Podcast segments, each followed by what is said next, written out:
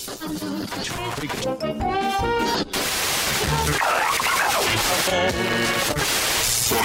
one, let's intercept the final bearing two two two. Ladies and gentlemen, please provide God! Bienvenue. Welcome. Welcome. Party people in the house.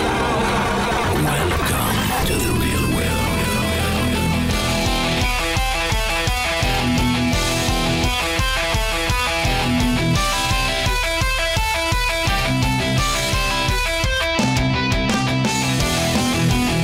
Hey everybody, here's Alienation version two point oh. I am Dan, this is episode one forty-two.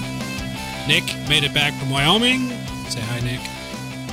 Hi. Jesse's here, and Justin made it back Still from whatever here. the hell he was doing last week. I'm here. Playing hooky. Yeah, Skipping. something like that. Skipping class. Skipping class. You don't strike me as a, as a class skipper, Justin. Dude, I do not skip class. Ever in your career? In- no, Ever. it's so you, you okay, you've gone here, so now I'm going to have to tell you. Yeah, that doesn't work for me ever since I was a little kid. I'm the guy that gets like nervous and oh, jerky geez. about playing hooky. And you're the guy that gets the attendance. Where my awards. parents are like, "Let's let's take a day off from school." I'm like, "Oh, no, no, no, no. No, no, we can't do that. We don't yeah, we don't take a day off of school." And you got attendance yeah. awards, didn't you? Perfect attendance. No, I didn't get attendance awards. Oh. No, but that yeah, that doesn't work. So Nick, tell us about your uh, little trip last week, man. You went to uh, Wyo, according to the sign. I took what was the single longest driving trip I've ever taken consecutively in my life. Uh, two thousand two hundred fifty miles in four days. Wow. Yeah, motoring. I mean, motoring. Uh, but you know, it it was cool, man. It was it was actually really cool. The the guys there are awesome. I mean, they what a cool group of guys uh, that really just, boy, you know, they just love to fly and have fun. There wasn't a there wasn't a single ego there. You know, I rolled in. Let's see, about noon. Is that when? Yeah, the, right. Is that when the ego showed up? yeah, yeah. Brought that one with me. Uh, no, I showed up about noon, and we. I mean, we hit it right off the bat. We kind of. So what I did is I kind of did a little bit of a tuning class. We talked about different flying barless systems. You know, I would. Um, I would change a setting in mine, like set up a bank to to do something funky.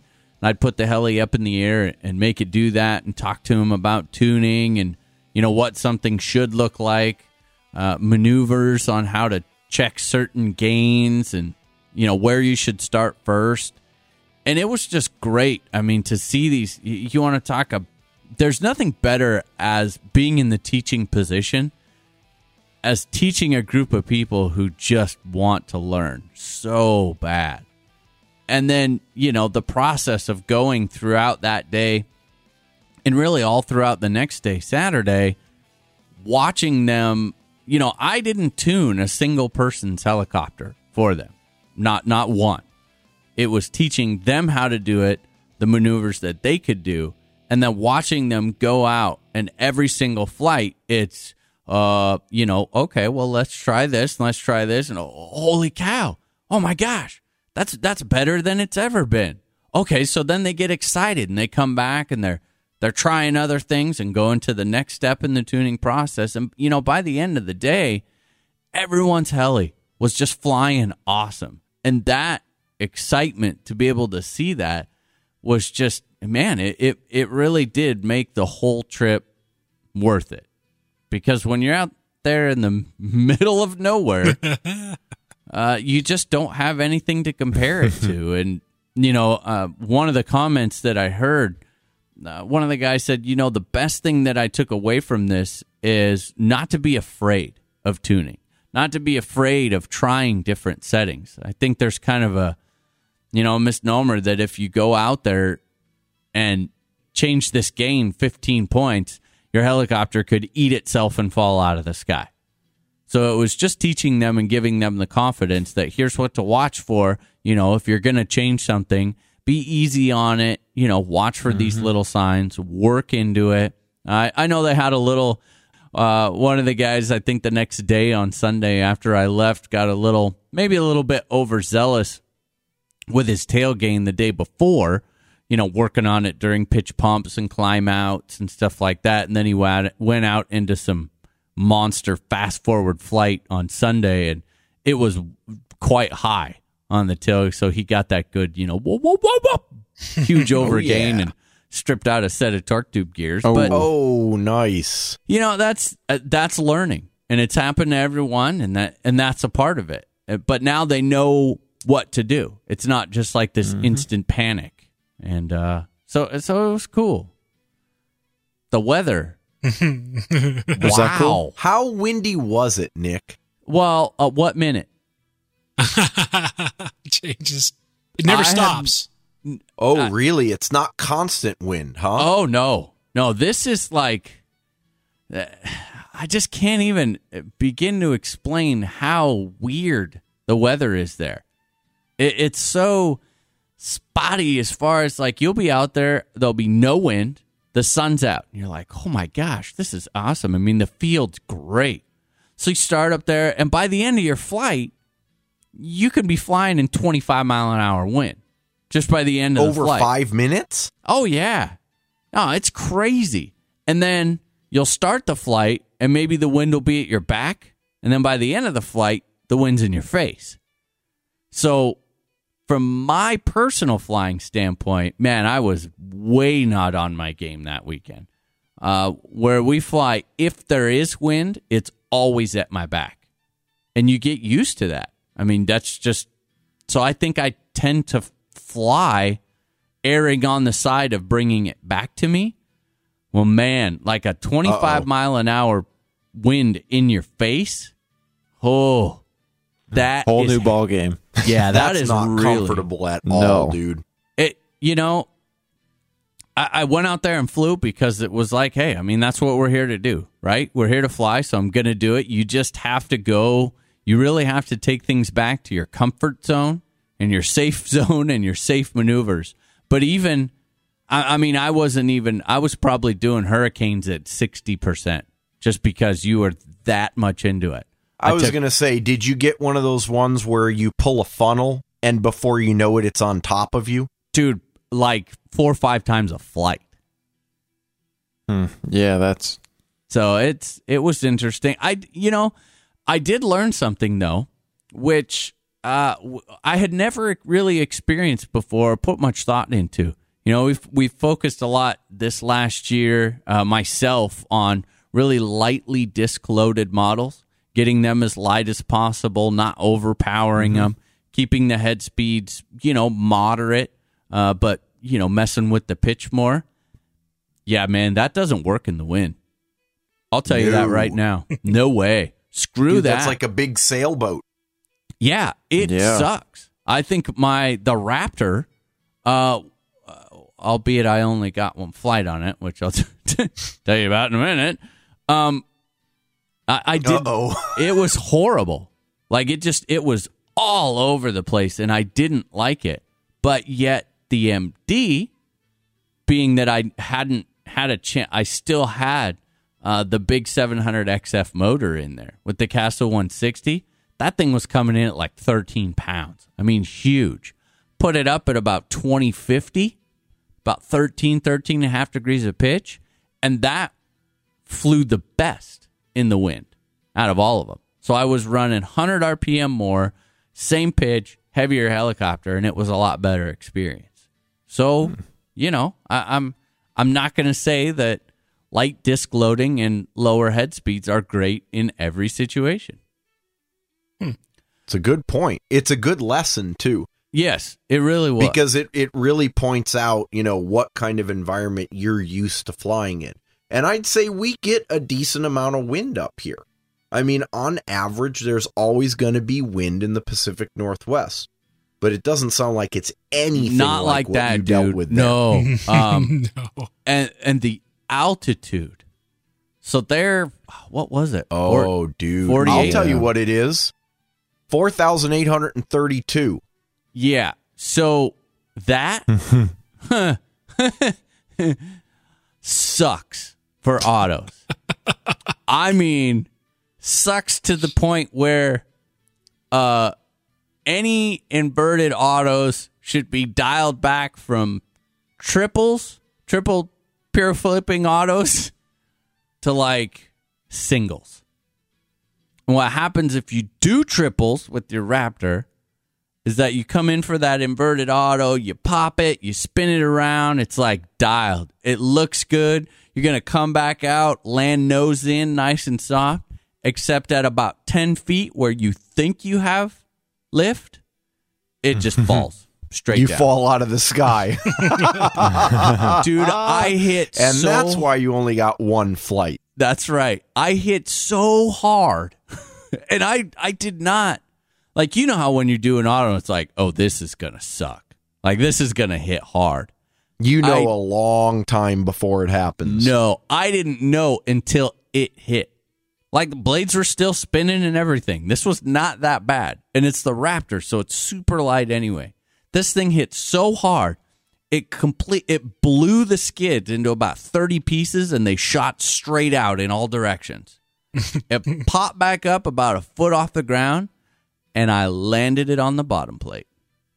Huh. How about that? Nice. Yeah, it was actually hmm. really funny. I was I was laughing really hard because it just, I mean, it really caught me out of nowhere. I was like, I have no idea what happened. I don't understand why it did that, but... After flying there the rest of the weekend and, you know, almost skid bumping numerous bunny hops on accident because there just wasn't the pop there. I mean, you just you just didn't have the pop. Very different. So tell us now about the heat. Now you're starting to like our thick sea level air, aren't you? Yes. Yeah. Oh, our air oh, is the greatest over here. I mean, the greatest. Cold, dense. Uh, yeah, it, it's definitely where it's at. You know, Dan, the heat was not bad at all. Really? Not bad at all. No, it was it was mild. They said it was on the cooler edge of what they were used to. Uh, I do have a funny little story. So we're, you know, we're hanging out on Friday. We're we're bouncing. Um, they got. Uh, I think since you were there last time, they enclosed that clubhouse. Oh. Yeah, so it's really sweet setup at the field. You can, I mean, you walk right inside of a complete clubhouse with tables set out in the middle. They got power everywhere, um, so you've got places oh, nice. to charge. Yeah, outside and inside. Um, so, you know, if it started raining a little bit or the wind picked up, we'd just all head into the clubhouse. And there was plenty of room to kind of sit and all gather around a couple tables and go over tuning and stuff. So we're in there, and... uh You know, I, I kind of walked up to the outside and was like, oh, yeah, the wind's picking up a little big and or picking up. And, you know, these guys, for us, you know, we're out here at the field or out in your daily lives. And, and we flip, you know, I'm, I'm, I admit I'm kind of a Facebook flicker person, you know, flip the phone on quick, refresh Facebook, give it a quick toss to see if anything good, shut it back off. Right. It's, it's become a habit, I guess, like, like smoking or like anything else. With these guys, all of them, it's weather apps. It's constant. Every That's five funny. minutes, they're flipping out, checking weather apps, checking radar. Ah, oh, yeah, yeah. Well, I think. Oh wait, I'm gonna I'm gonna plug a battery in because in exactly fifty-nine seconds, the wind's gonna drop ten miles an hour. Go. And they walk outside or it's and like, do a flight. I'm going to go to our, screw that, to our yeah. shelter because but there's going to be a hurricane. Forget it. ten minutes. Okay. Well, now that's it's funny like, you mentioned plug that, Plug a Jesse. battery in or go take shelter. Yeah. So it's kind of funny that you mentioned that because I'm standing out there and the guy, one of the guys was sitting there by the door and he's flipping through. He's like, uh, yeah, going to want to get You're inside. Like, run. I'm like, uh, we are. He's like, nah, get kind of in the middle. Oh, dude, come and on. It, it did this shit like I've never seen before. Like, I live in the Northwest, so rain is no stranger to me, right? Rain goes down. If it's a bad day, rain goes at a forty-five degree angle. Mm-hmm. This rain went sideways. Perfectly sideways. And I swear to God, I-, I thought that we were in like the eye of Katrina. That's what it felt like. This whole thing was shaking and water's on the inside that should be on the outside. It's going to be okay. Yeah. yeah. I'm Don't looking worry. outside waiting for my Hyundai to go, you know, careening by. And I swear to God, it was fifty, sixty miles an hour. I've never seen anything like it. And then you turn around and blink and it's gone. Just gone. Just like that. And then everybody like, is like, you're like, no, oh, yeah, I'm not going well, out there. Sweet. Let's go fly.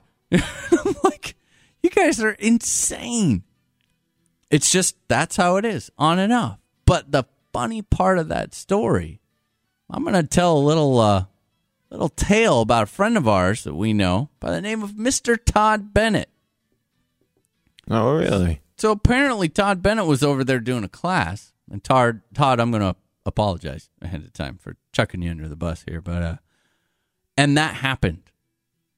Well, that seemed to expose a little bit of a phobia of Todd.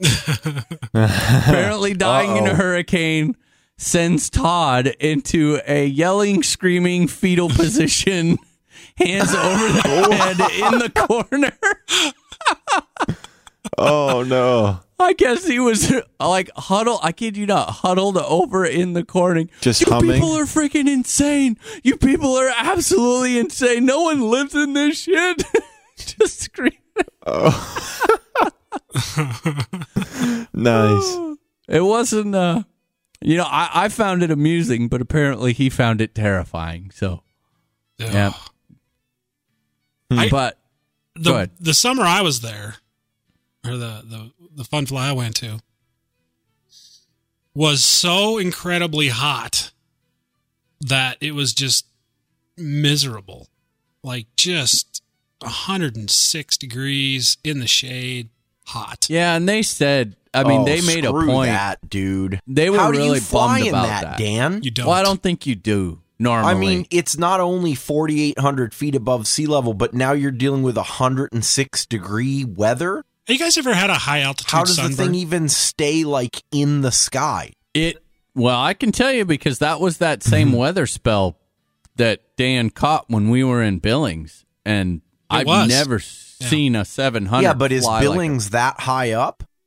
thirty-eight-ish, I think, thirty-six Oh, so it's still pretty, yeah, it's still pretty substantial, yeah. It sucked. I mean, you did not want to fly nitro at all, period. Just worthless. And now I understand yeah. why none of those guys... Uh, you know, there was only a couple, a couple nitros there. Mm-hmm. It's just not. I, I wouldn't. Well, I would that, not that and they can't get their hands on nitro. Yeah, that's true. It is tough. Hmm. But you want to talk about a group of guys? I mean, you know, they put so much effort. It, it, Jack did, and and is it Steve or Steven? I can never remember. Oh, Steve. That's what I call Steve. Him. Yeah. They put so much effort into this, putting this fun fly together for these guys. It's it really is kind of heartwarming. I mean, you know, you're, you're talking about like a four hundred mile span and, you know, twenty, thirty people show up. But it, it's mm. really got the, the amenities and the, you know, the fun factor of a lot bigger of a fun fly. You know, they fired up the lights at night, which actually worked out really cool because Saturday was kind of nasty. Uh, we were bouncing in and out, but kind of late in the day, it did get pretty windy, pretty bad. But uh, as soon as, so we went out to dinner, we came back, fired the lights up, and then the wind died down. So there was actually more flights at night under the lights than there was during the day. And it was back to back. I kid you not. Like every person that's there, um, I kind of went around and, and I'm not going to say made everyone fly under the lights, but highly encouraged them to, to experience it. And that was another thing that was really neat is that everyone was doing it. And it didn't matter if you were just out there hovering, light circuits, or whatever. Everyone flew every time. It wasn't just like, oh, I'm going to try it once. And then, okay, yeah, well, that was good. But I, I don't, you know, I'm not worried about it. These guys don't care at all. And they make everyone feel like it's just okay to just fly and have fun. And I like, I dig that.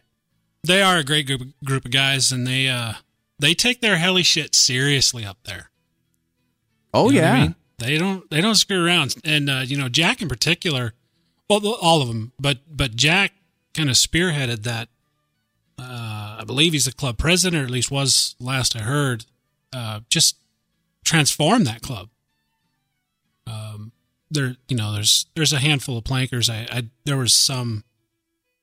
There was some there when I was there, but, um, you know, the heli guys are kind of kind of taking over, and Jack really has turned that club around.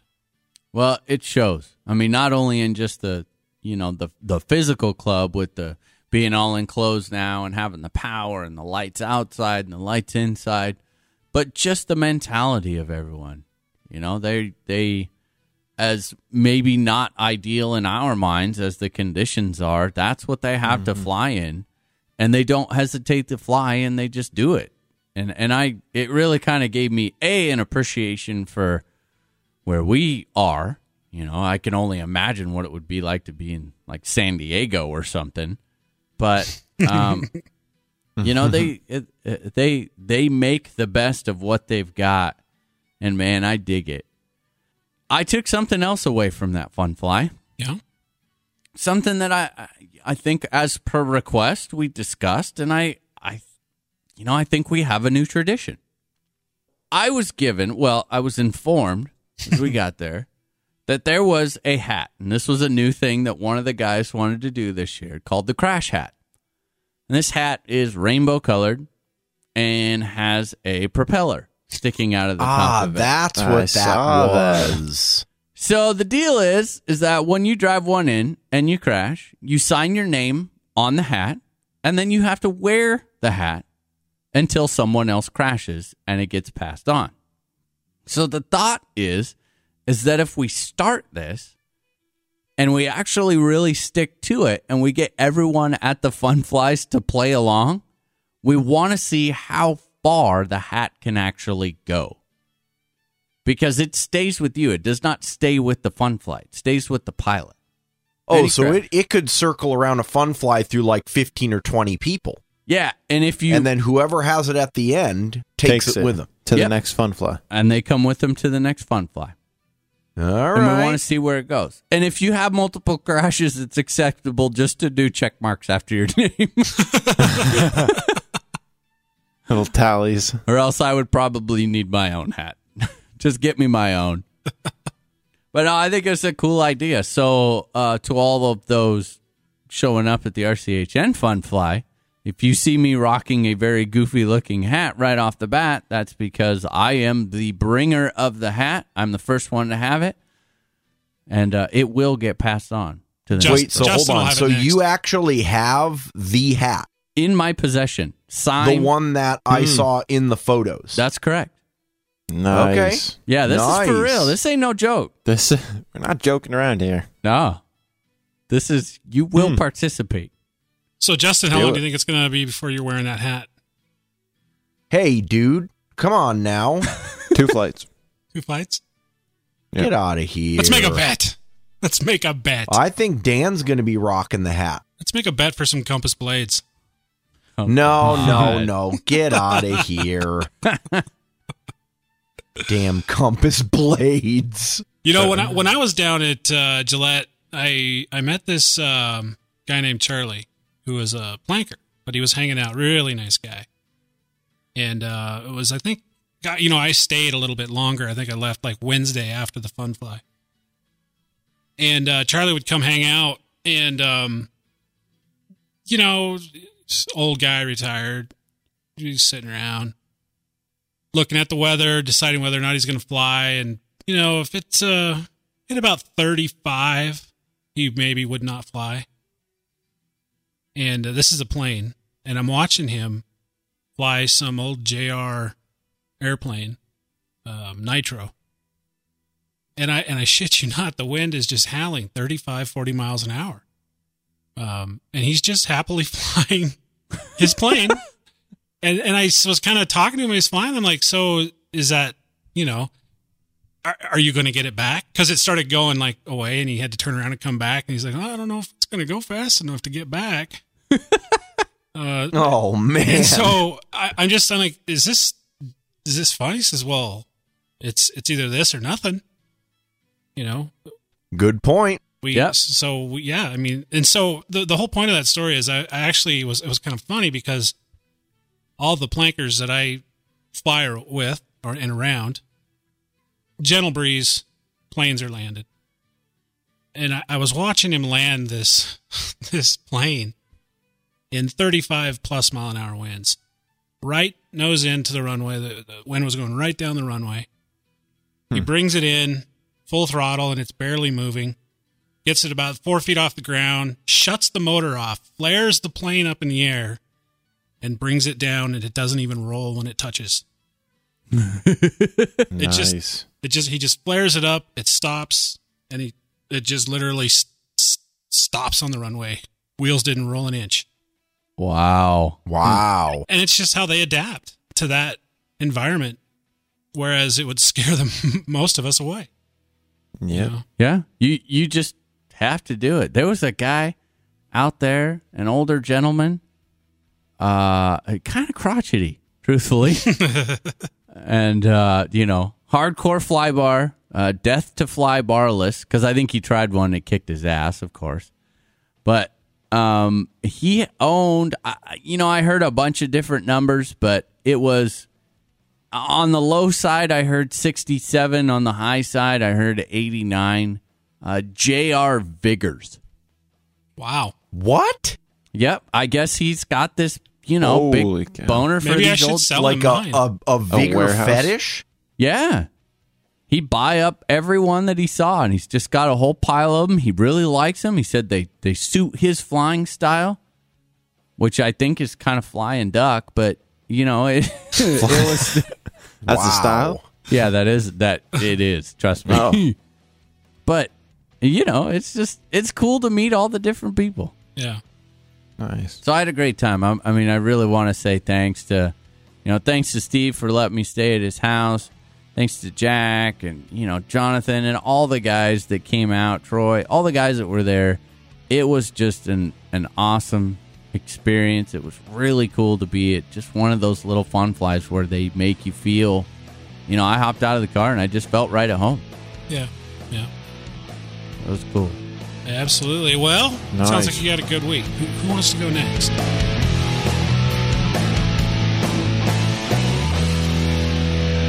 We all know that R C helicopters are all about precision.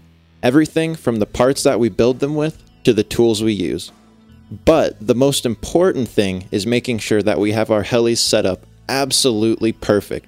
There is no room for error. So to make sure you get that perfect setup every single time, head over to Soco Heli Tools and check out their high precision setup tools. That's soco heli tools dot com.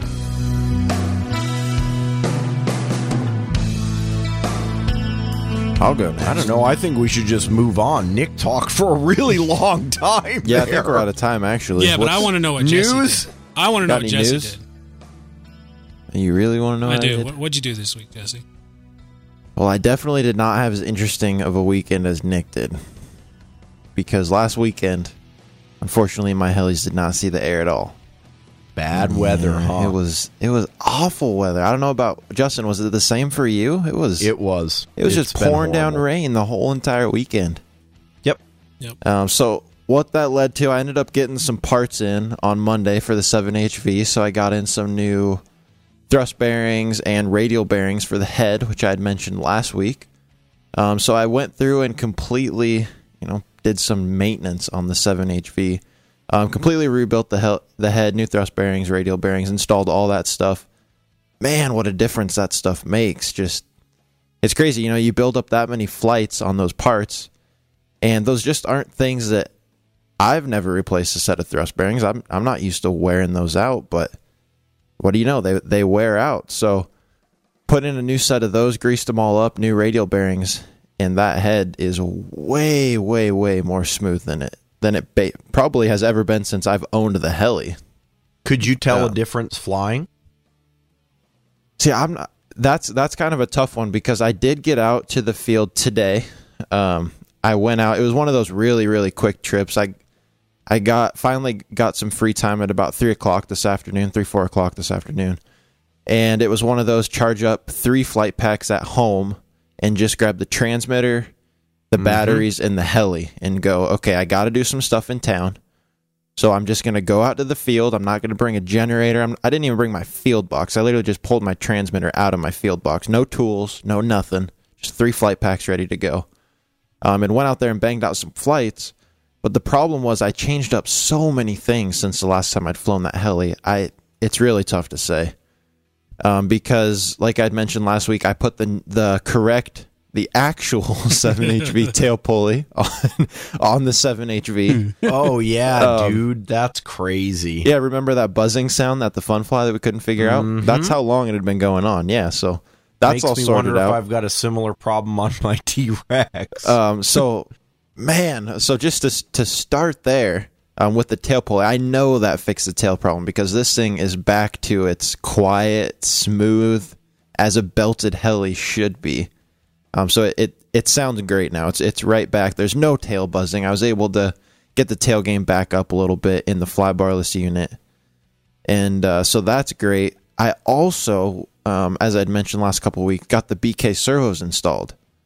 And so now I'm running them off a straight two S LiPo, which I had been using the uh, HeliJive internal B E C for the oh, B L S four fifty-ones that I had in there. So completely mm-hmm. bypassed that. So did some rewiring.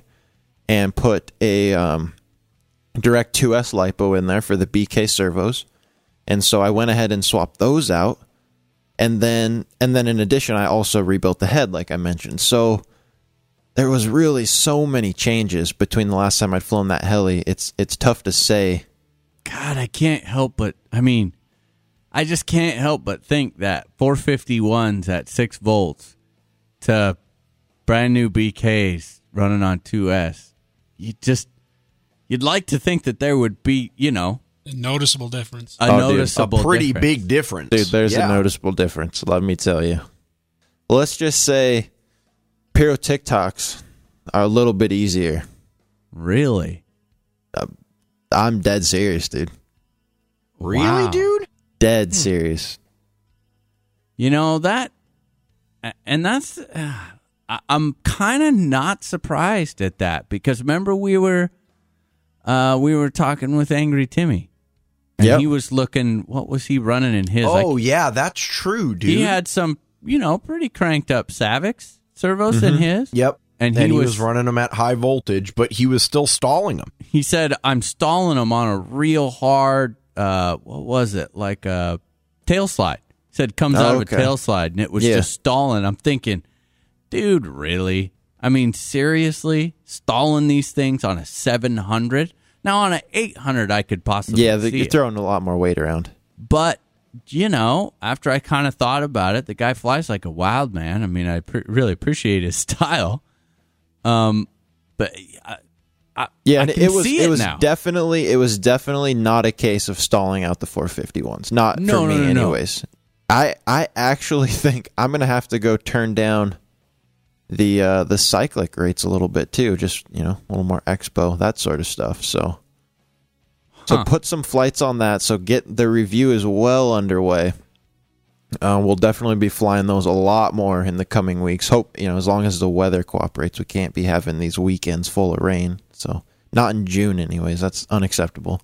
How am I ever gonna get a thousand flights in in a year if it frickin' rains for three days straight? yeah. Nick knows what I'm... Nick and Justin know what I'm talking about. Oh, yeah. It, it gets, oh, yeah, dude. It's super annoying. Um, other than that, man, I, I gotta say this, because I know you guys have probably noticed it. It's been a little bit rough the last couple weeks, you know, starting the job and everything. I have zero internet connection at work all day long. And so that's been... A, I felt a little bit disconnected from the whole... media and communication side of the hobby. I've, you know, been feeling a little bit left out. Mm-hmm. And man, I gotta, there's gotta be something. I gotta figure something out because it's driving me nuts. Sitting there all day at work going, there's my phone. Doesn't have any internet. Can't do nothing. Yeah, that would be, I mean, it's just, like, because you can only get like so much in on the drive home. Yeah, exactly. And the the crappy part is, is it's like I get my lunch. I can't even get online at lunch because I'm freaking in the same building. Well, what the hell is the point of taking a lunch? Sucks. Exactly. That's what I do. Why do you even take your phone? Yeah, it's like I might as well just leave it at home. We'll see. Some, I feel like something has to change there because it, it's it is literally driving me crazy. Monday through Thursday, Thursdays are just killing me, and it's not so much the you know the working hours. It's just being out of touch, feeling you know just out of the loop on the hobby. How did we ever get by without those damn phones? Exactly. I have no idea. Well, I never have, Dan. I, that was way before my time. I grew up with phones like that. So. I was like twenty-seven years old before I even got my first cell phone. Oh, geez. So like sixty years ago. Wow. Dang. Like sixty years ago. You must have had one of those gigantic like cinder block cell Actually, phones. Actually, I did, I did have one of those when I was in my, I think, twenty-three-ish for like a little bit. But it never worked, so I gave it back. Where you need like a backpack to carry it? Well, no, this is that, that big gray. I did have a bag phone for a while, yeah, but the the big gray block.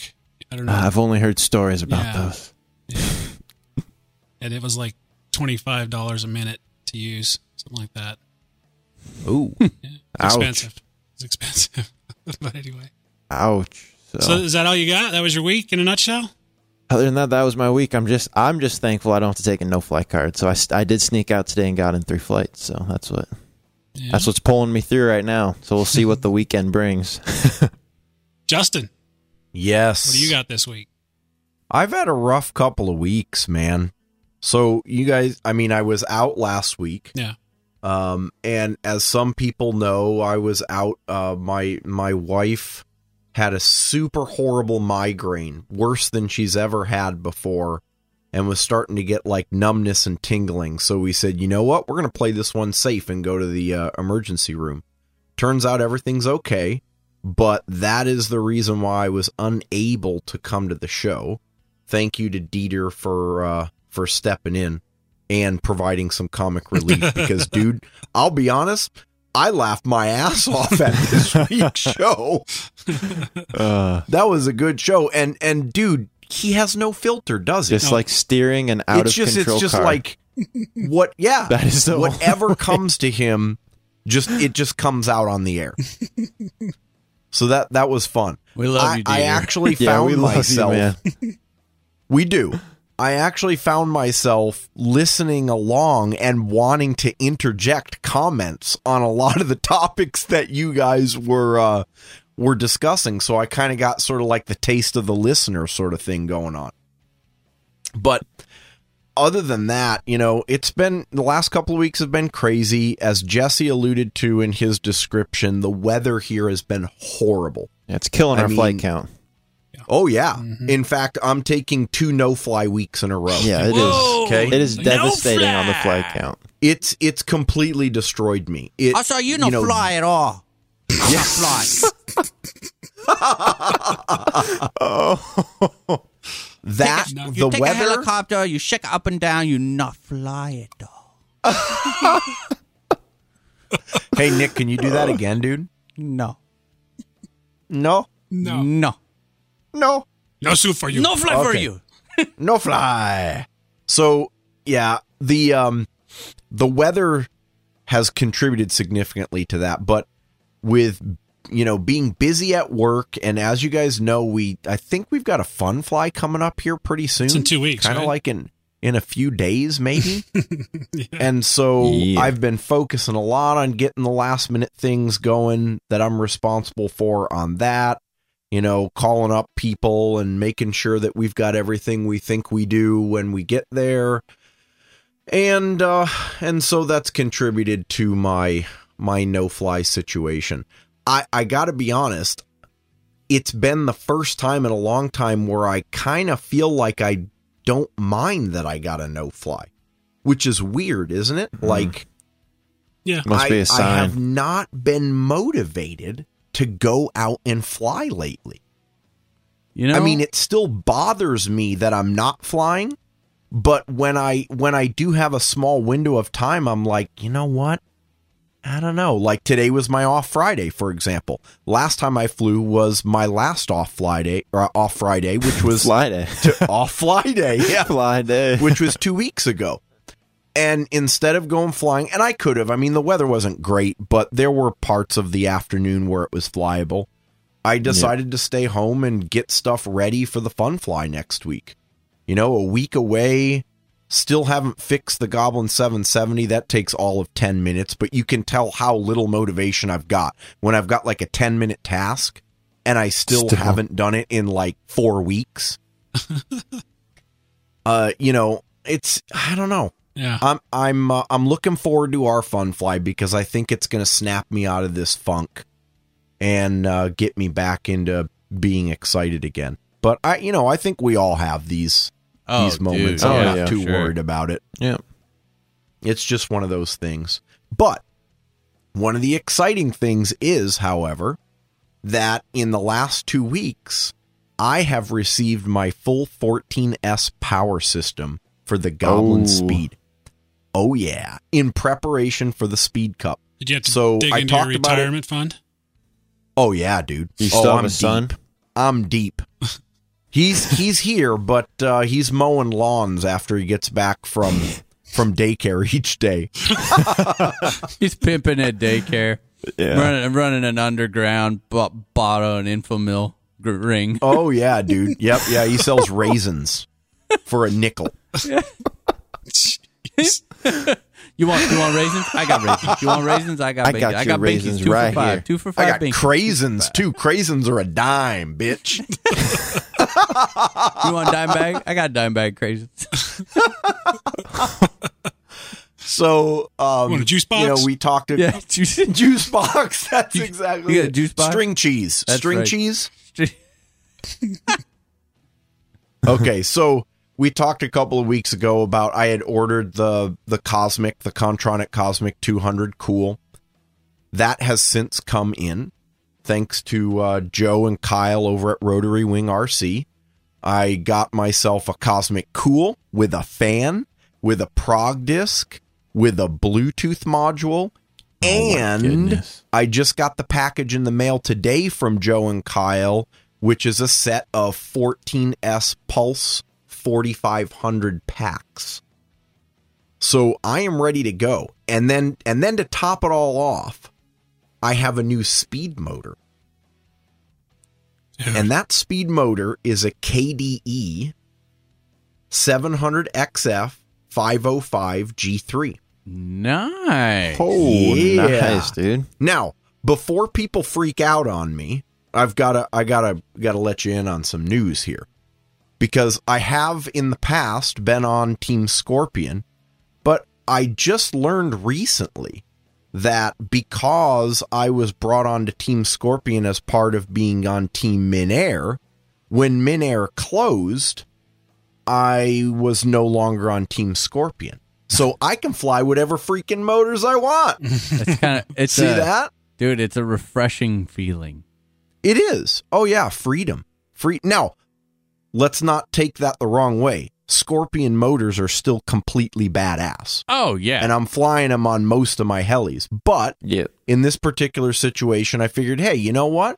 Let me give something else a try. I mean, Patrick has been pushing those motors hard. Yep. And yep. they are there. It's, it's worth it. This five oh five G three, it's a freaking work of art. I wasn't so, joking, man. I mean, I had people oh, yeah. send me messages like, really? I mean, do you really think, how can you compare, you know, because, I mean, let's face it, Scorpion's the the podium king. You yeah, know, all the top proven. guys are, yeah, they're proven. Oh, yeah, dude, all of the competitive guys are running Scorpion, and absolutely. It's, it's not a question of all of a sudden thinking, you know, just like switching all of a sudden and saying, oh, well, Scorpion's not a good motor. No, they're badass motors. I mean, oh, I still, dude, yeah. I still thoroughly enjoy my Scorpion motors. There's no question there.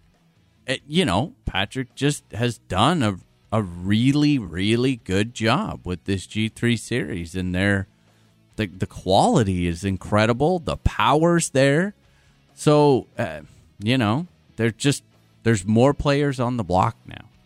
Yeah, yeah, and and uh, you know, I I feel I feel comfortable taking that motor and putting it in the fourteen S Goblin Speed, and I, I think it's gonna I think it's gonna do its job. I mean, I'm not worried about things going wrong or it not delivering the amount of power that I need. So we'll see, we'll see. Uh, so I haven't actually built the power system. It's all sitting here, and I've been working on bits and pieces of it. But uh, now that I've got everything that I need, I'm going to get that finished up this weekend. Probably get a maiden flight in this weekend just because I feel like I need to check it out before we go to the fun fly next weekend. But I'm not going to get too much flying in. The weather's nice, but I it's it's the week before the fun fly. It's yep. just one of those, you know. Can't do it. It's Last now... week before a fun fly, I drove in the T-Rex. Remember? Yeah. Oh, yeah. That's true. Yeah. That's that's been my last two weeks, guys. Not too exciting, hmm. but I am really looking forward to our oh, fun yeah. fly. I'm going to be out there. I'm leaving Wednesday. Dieter, I'm coming for you, man. Party at your house Wednesday night. Dan, you better be there. I hope to be there. We'll find out.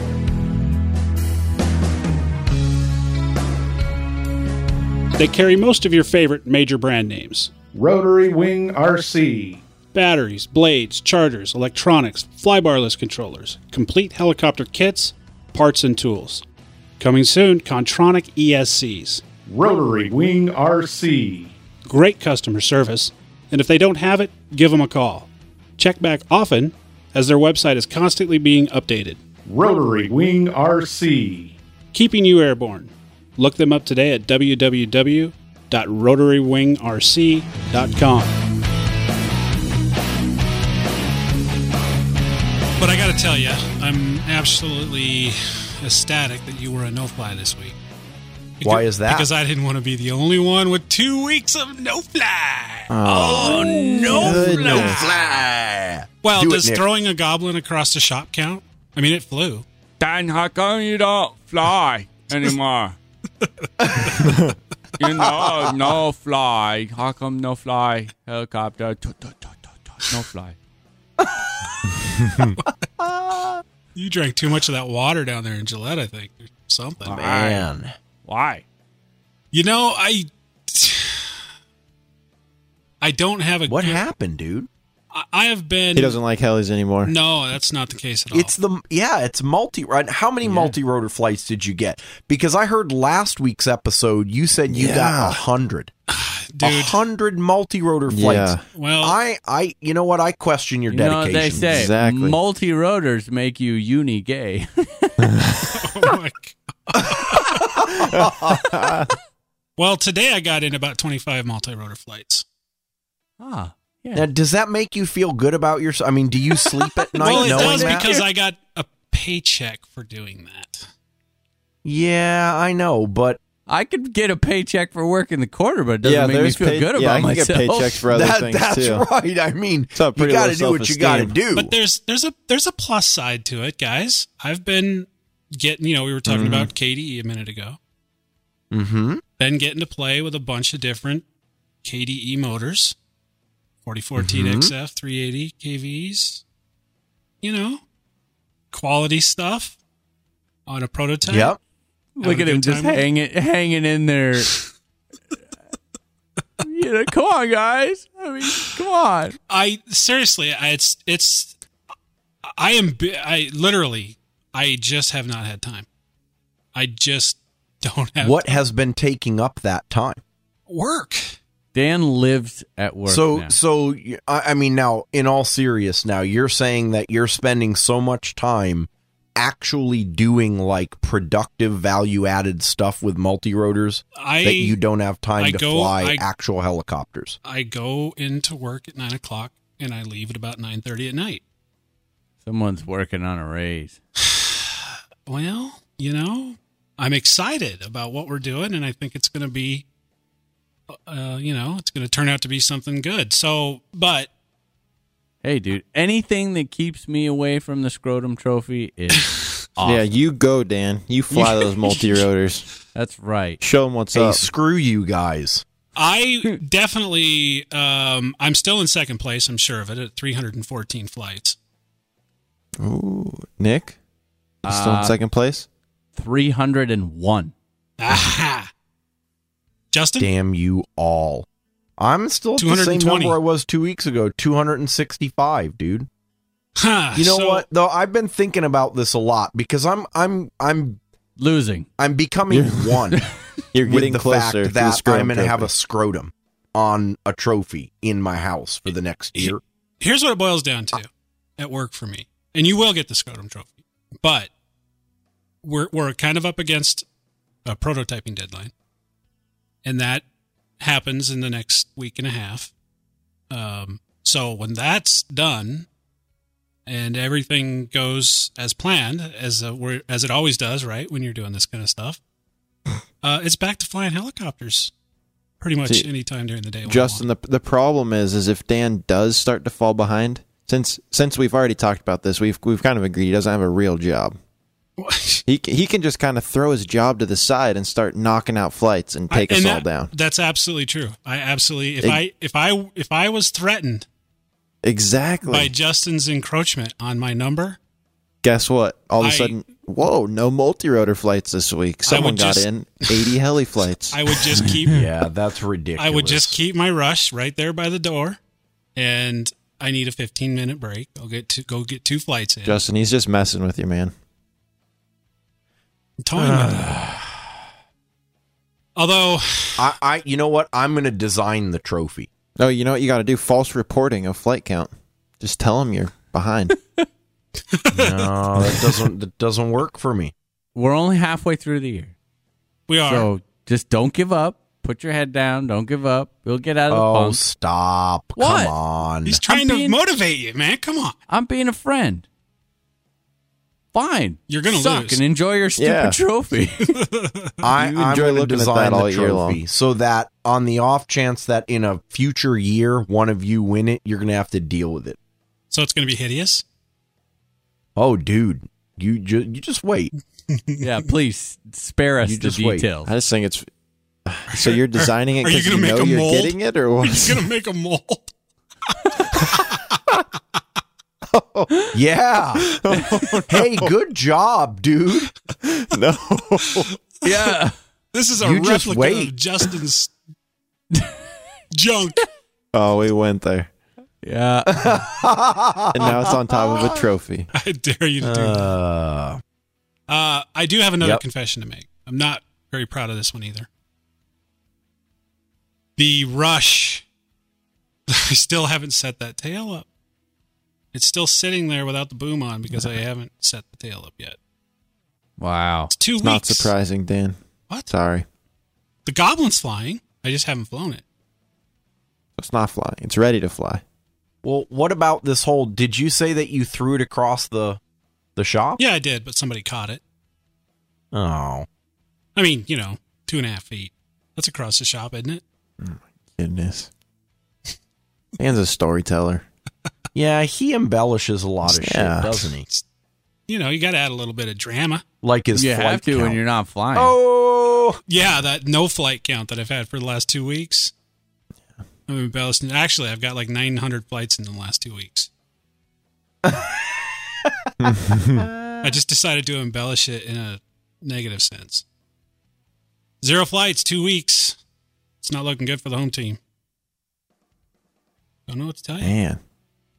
We suck. But there will be some flying in the coming week.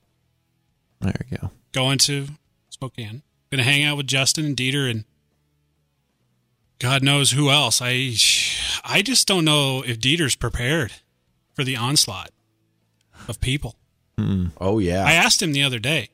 Well, last week on the show. He was, as I remember, he was on the show last week, wasn't he? Yeah, he was. Something like that. Yeah. I think we talked to him. Sending his wife away for the weekend. Probably smart. He has no idea. He just knows that a ton of people are going to be there. Uh, he right. he told his told his neighbors, and um, we're going to commence to having a good time. And uh, Nick and Jesse aren't going to be there that night. No, that's too bad. People have actual jobs. Actual yep. jobs. Yep. I have an actual job. Mm-hmm. I have an actual job, too. I'm still going to be there Wednesday night. Yeah, see? Yeah, that's because you have what? actual paid vacation at your actual that's job. That's true. You're right, I do. At your actual I job. So, yeah, that's kind of what I've been up to. A whole lot of uh, nothing, really, to be honest with you. Need to start getting more flight time in, though. I mean, you know, on, on the machines that you guys will let me count. Mm-hmm. I, I still feel like I'm flying every day, to be honest with you. But, and that's all that counts. Um, yeah, when you're going to enter an F A I competition. You, uh, I'm t- I was thinking about going to I MAC. With a big you old... actually forget to fly, how to fly upside down? I might have. I might have. Hey, wait a minute. Yeah, okay, just a second. Are you flying inverted circuits yet? Uh, they're, yeah, but they're not clean. You didn't see me do any at the Fun Fly? No, not continuous. No. No, I, I get, I get, uh, I have to bail out of them eventually. That was like mid last year, huh? That was the end of last year. End of last year? Yeah. I saw yeah, him do inverted happen. circuits, dude. Did you? They looked the same as upright circuits because he's confused with the whole multi-rotor thing going on. Oh. That was quite a stretch, Justin. Are you proud of yourself? No, it worked. I'm laughing on the inside. For him. Mm. I think we should uh, we should get on to some news, huh? Yeah, we better.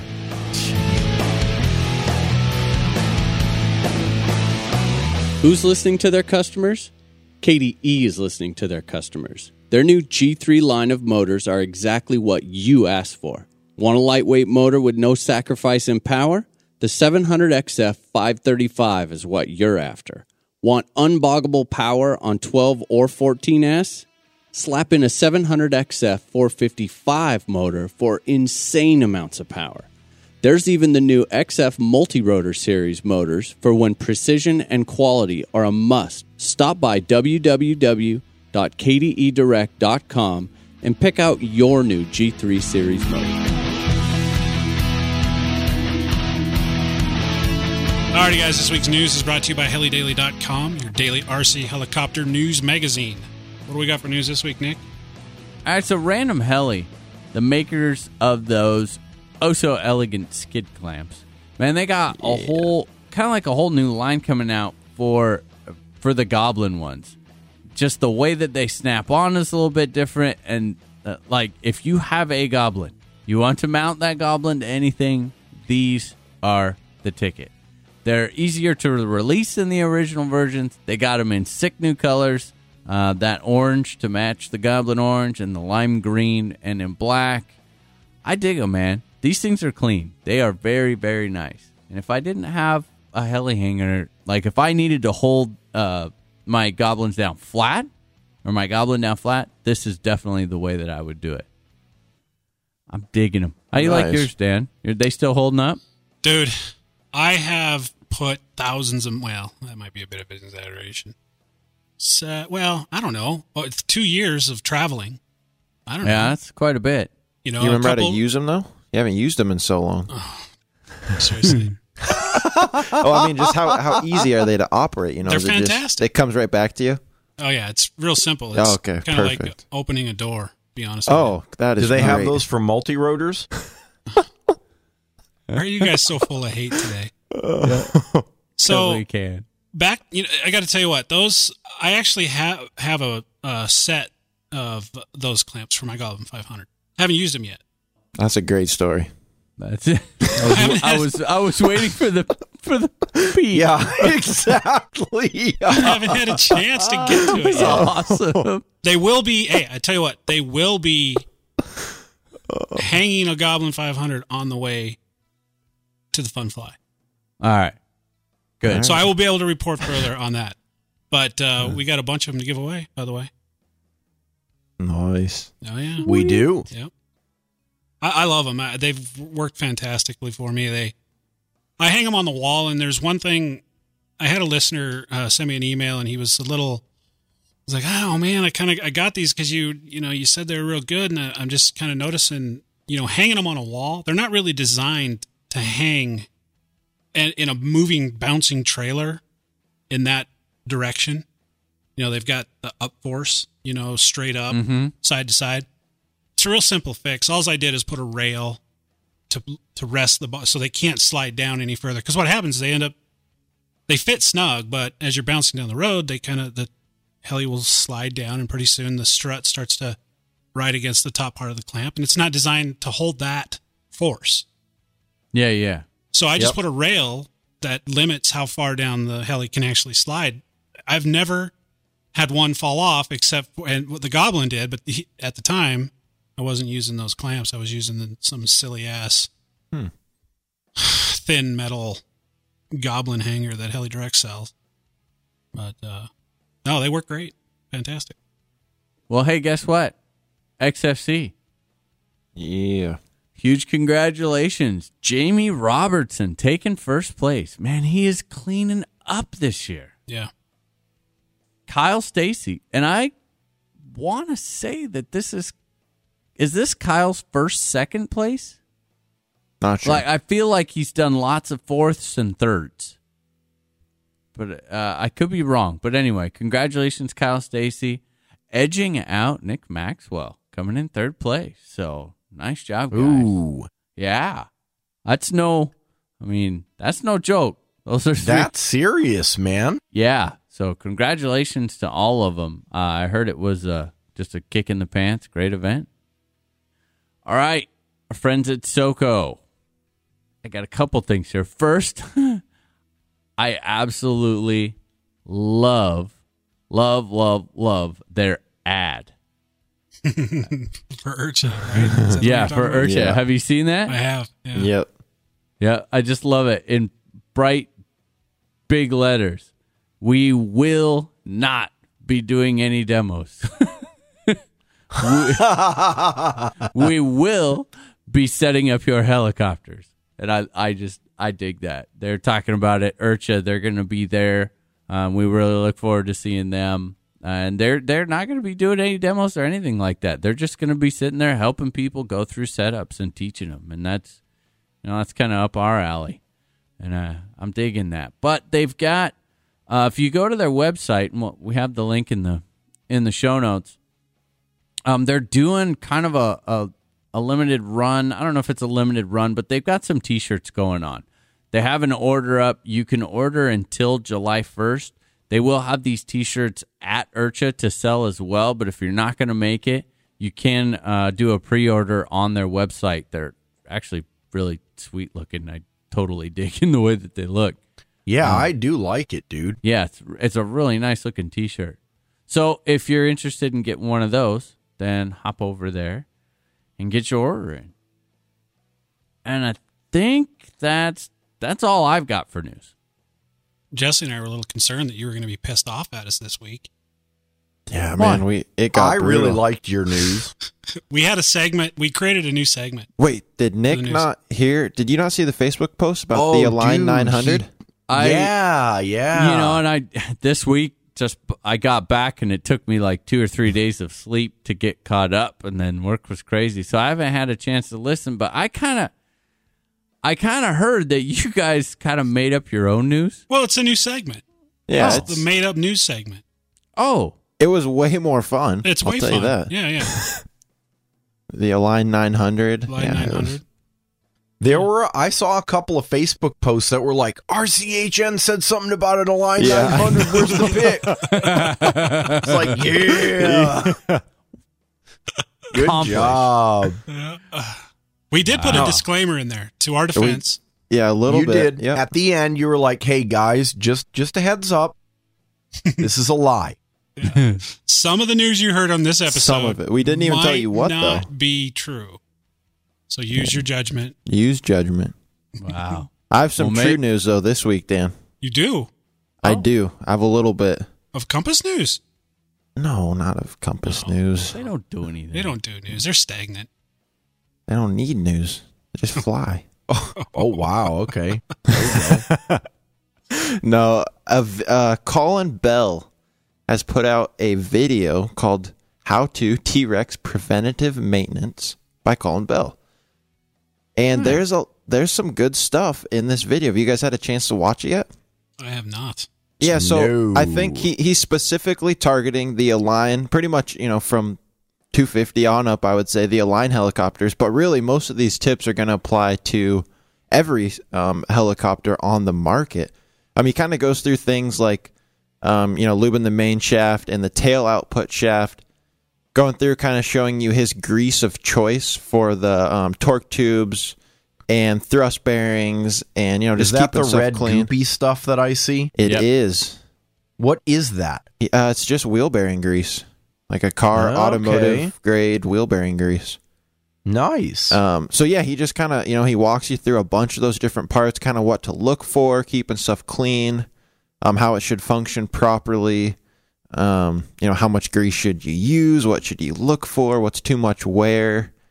Um, so a lot of that kind of stuff. So really helpful, um, you know, if, if you're not, I guess, very familiar with that stuff, really for anyone, just identifying when those parts might be getting worn out, when and where you should apply grease and how much. So a lot of good stuff in that one.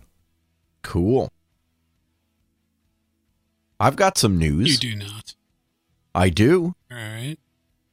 It's speed news. Oh, yeah. Okay. Oh, yeah. So... recently, I think in the last week or so, they held the Poding, or I don't know how you're going to pronounce this. You guys look at it. Poding Speed Cup. I think this is over in Germany. And they did a one hundred meter course. So this isn't the typical F A I two hundred meter course with the one hundred meter pre-stage. But still, amazing numbers were put up here. So first place went to Robert Sixt. He was running a T D R with the T D V fuselage and the new three-bladed head, and he hit three hundred fifteen kilometers per hour. Mm. That's one hundred ninety-five miles an hour. Oh, my goodness. Oh. Me, yep. Oh, my. Wow. Oh, yeah. And that's Dude, in one hundred I meters. Mean, that's in one hundred meters. What? That's right. So... you know, it, it it's it's hard to say how much lower they would be in a two hundred meter pass, um, or, you know, what the situation is there, but it's impressive. And there's a video, too, of this thing moving. It is fast. So second place, Miles Dunkel, uh, pulled two ninety-eight with a stock Diablo speed. And uh, two ninety-eight is about one hundred eighty-four, one hundred eighty-five miles per hour. So, I mean, this is serious stuff, man. The fifth place dude came in at the previous year's world record speed of two seventy-seven, to give you a feel for things. Wow. So fifth I think place. we're, I think, yeah, fifth place. Oh. And that was on a Diablo speed. Whole new ball I game this year. I think we're going to see some crazy stuff this year. And here's the other deal. There was a lot of rumor mill going around when we heard this three fifteen number that it was the new uh, Henslet T D S. It's not. It's a standard old school T D R one with the, the three D velocity fuselage and a three blade head. So this doesn't even have the new mechanics with the new fuselage on it. Wow. That's just crazy. Yeah. I, I I think someone's going to break two hundred miles an hour this year. That's going to be my prediction. It may not be an official record, but I think we're going to see numbers above two hundred miles an hour, especially when that T D S comes out. So along those same lines, there was also some new photos, some leaked photos of the reveal of the Henslet T D R two. And apparently the T D R two is going to come in two flavors. So we know, we already know about the really super expensive extravagant T D S, which is the specific speed heli. The T D R two is going to have a three D version, which is basically a replacement to the original T D R. And then it's going to have a speed trainer version, which is a mostly full fuselaged heli. It's got, this one has a three-bladed head on it. And it has retractable landing gear. Hmm. Yeah. That's interesting. So uh, very, very lightweight, very minimalist design. If you look at the links in the, the show notes when you hear this, uh, you'll see what I'm talking about. I, it doesn't really even look like a helicopter with the canopy off. It kind of just looks like a thin slab of carbon fiber with a bunch of battery and E S C stuck in it. So we will see, guys. This, it's going to be an interesting mm. year. I hope we see some crazy stuff at Urcha. That's all I got. Sweet. I have some R C H N yeah. news. Went and uh, picked up a little load of shirts the other day. Oh, yeah. Yes. So uh, we got a bunch of shirts. The, the,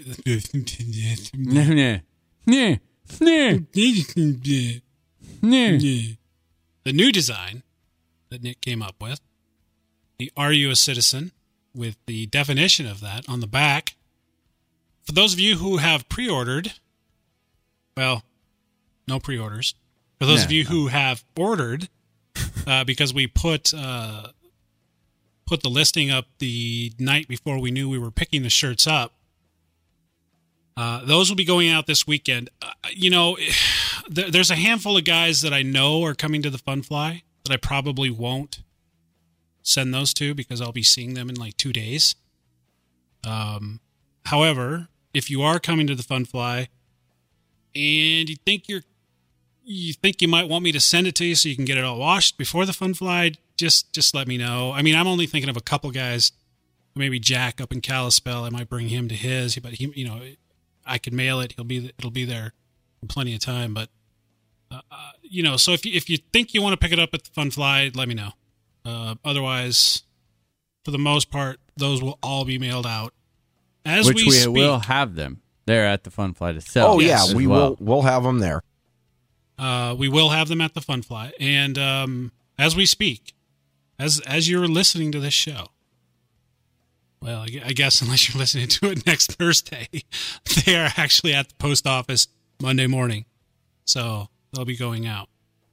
And then, of course, I saw a Facebook post on R C H N uh, earlier today that was rather exciting. I'm going to let Nick oh. tell you about this. Go ahead, oh, Nick. man. Get, fill us in on this. Because it's been a long, kind of enduring, trying process that finally Pain. has come to fruition. Pain in the dick. to Pretty much. Yes. To put I it lightly. I love that phrase. I know. That was for you. Like, just for you, too. Uh, yeah, that dude, that's my phrase. I know it is. We have, oh my God, we have citizen cards. Finally, yes. We do. In my possession. They are here. This is awesome. I mean, absolutely awesome. So what, and here's how it's going to kind of roll out. The way that we did this, we ended up needed, we needed to buy a lot more than we had anticipated. So the first, uh, basically up until about three weeks ago, I want to say, everyone that ordered a citizen card, uh, these all came with your names and numbers on them. Everyone from here on out, we're just going to be putting your name on it. So no real big deal there. Uh, just kind of how it had to work out. A little unanticipated, but is what it is. Uh, yeah, so we will be getting those out. I'm not sure. I have a lot, and when I say a lot, I mean a whole ridiculous amount of letters to fold and envelope and address and all that. So I don't think that I will be getting them out before the Fun Fly, probably right after. I know that if I don't get them out before, it will be what I work on the second we get back. Um, so for those of you who are going to the Fun Fly and want to just pick yours up there, send me an email and I will set those aside and make sure and um, come find me at the Fun Fly and I'll just we'll just give it to you there. Hey, Nick, I want to pick mine up at the Fun Fly, dude. Can I pick okay, mine dude. up at the Fun Fly as well? Me too. Yeah, okay. Do you want send me to send you an email? Actually, yes. no. Send it to me in the mail on Monday, please. Actually, yeah. I want mine at the field tomorrow. It, you know, that's fair. I could probably do that. I want mine at the field yes. tomorrow. Yes. Yeah, well, why would you go to the field? You yeah, Dan fly. doesn't fly. I hate you. Yeah, dude, you don't need a citizen card to hover a multi-rotor. Yeah. Hey, you know what? They're... No fly, no fly's distant brother. at watch. Hey, dude, at least when I fly, it's the real thing. I don't always fly, but when I do, I fly the real thing. that That's right. Oh, I can. Never. I used to like uh, you guys. We really did. Long time ago. Yeah, there was a time. But yeah, so we are just, oh, man, excited. So yeah, yes, that's awesome. If you want, speaking of the Fun Fly, if you want to get a citizen card at the Fun Fly, come find me. We can do that. Hats. We will have hats. We'll have the black hats at the Fun Fly there for you guys to purchase. And we will have the new shirts at the Fun Fly uh, for you guys to purchase as well. I think as soon as we get back, shortly thereafter, we're going to be doing another run of probably the standard round logo shirt and more than likely uh, another run of the Together We Are Together shirts. You know, and I've been getting uh, I've been getting a few inquiries about, and I know we're a long ways away from cool weather.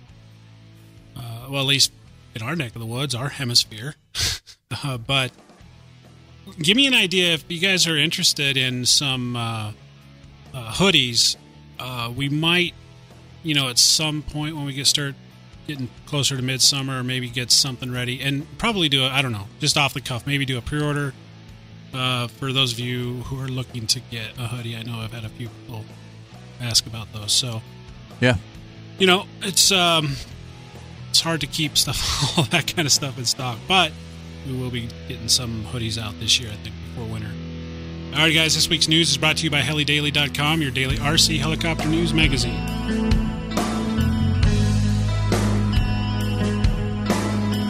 So we're going to bust right into this one because, man, it's a long episode, right? Yep, better do it. Oh, yeah, it is. We had, uh, always a pleasure, John Johnson. Most of you guys know John as Pinion. Stop by. Yeah. Tell us a little yeah. bit about what's been going on with him. I had a great time as usual. So here's John. We'll be right back after this.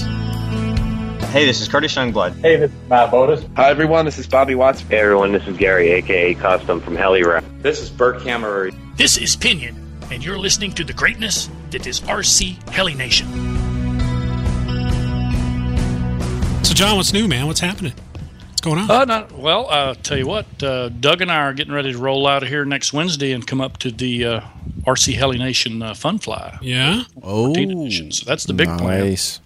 And, uh, you know, Doug has this, uh, I mean, he's one, you know, he was a, a C E O of a company or whatever, so he's traveled a lot. And for some reason or other, since he's retired, he is not getting on an airplane. He's uh-huh. not going to do it. It's not a fear or anything like that. I mean, you know, he he just likes traveling with his helicopters assembled. He doesn't like taking them apart and shipping them and all that stuff. I can so relate. We are literally leaving Wednesday at noon, and we're driving to Spokane, Washington. So, nice, dude. What, now, awesome. Nice. There's yeah. a fun. There's a fun fly up there next week.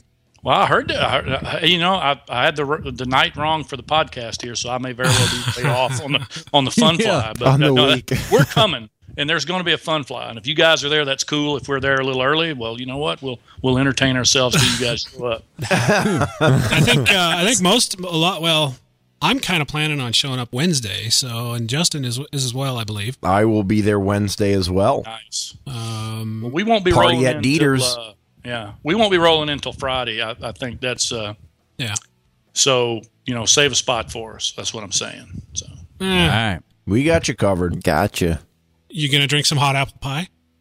Uh, you know, at that point, uh, yeah, after driving two days, uh, I think we'll be ready for something hot. So well, that sounds good. Yeah. What, whatever happened to this uh, two Oreos and a glass of milk by nine o'clock thing that you told us about last time? Well, that does happen. I mean, you know, but uh, you, you get wound up in a vehicle for two days with Doug. You're ready for some action when you get there. yeah. Yeah. From, uh, from watching the plethora. Oh, yeah. Do you like that word? Plethora? I like that word of the day. Plethora. Wow, spelling. Dude, you're a digging deep, Dan. For you. Come on. Shit. No. Anyway, all your videos. I've. I think I've learned one. I think I've learned one thing. Should I drink around you? I should not. Probably not pass out. No, we we.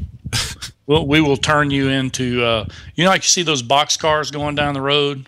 Or, you know, like train cars and the kids like put all the graffiti on them and stuff. we'll graffiti your ass up real good. Oh, oh yeah, so you don't pass out. No. Nick's going to make sure his door does lock this time. Yeah. Oh, yeah. Let's yeah. see if we can't get Dieter to that point. We can just draw his ass up. Yeah. I don't think it's I don't that think hard. That's very difficult. Yeah. I don't know. I, I have a feeling Dieter can hold his own. He he can, but he also he he won't turn down a drink. That's true. Yeah. There we go. Your yeah, target we learned Dieter. That a couple of Othellos ago. Yeah, we had the artist formerly known as Wilson. We had him uh, tatted up pretty good. I saw that. That's the yeah, that was that was rough, man. Poor Wilson. Yeah, he you know, got it the bad. The thing is, is, we were stomping around in this R V, and the lights are on, and everybody's laughing, and we're drawing on him and stuff, and he's out cold, right? You know what finally woke him up is, I believe, when we were trying to draw with this felt tip marker on his eyelid.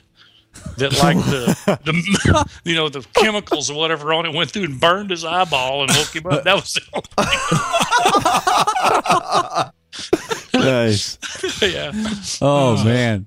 So how many fun flies have you been to so far this season? Of course, down where you live in Texas, the season's quite a bit longer than it is for us. Yeah. Ours just started last month.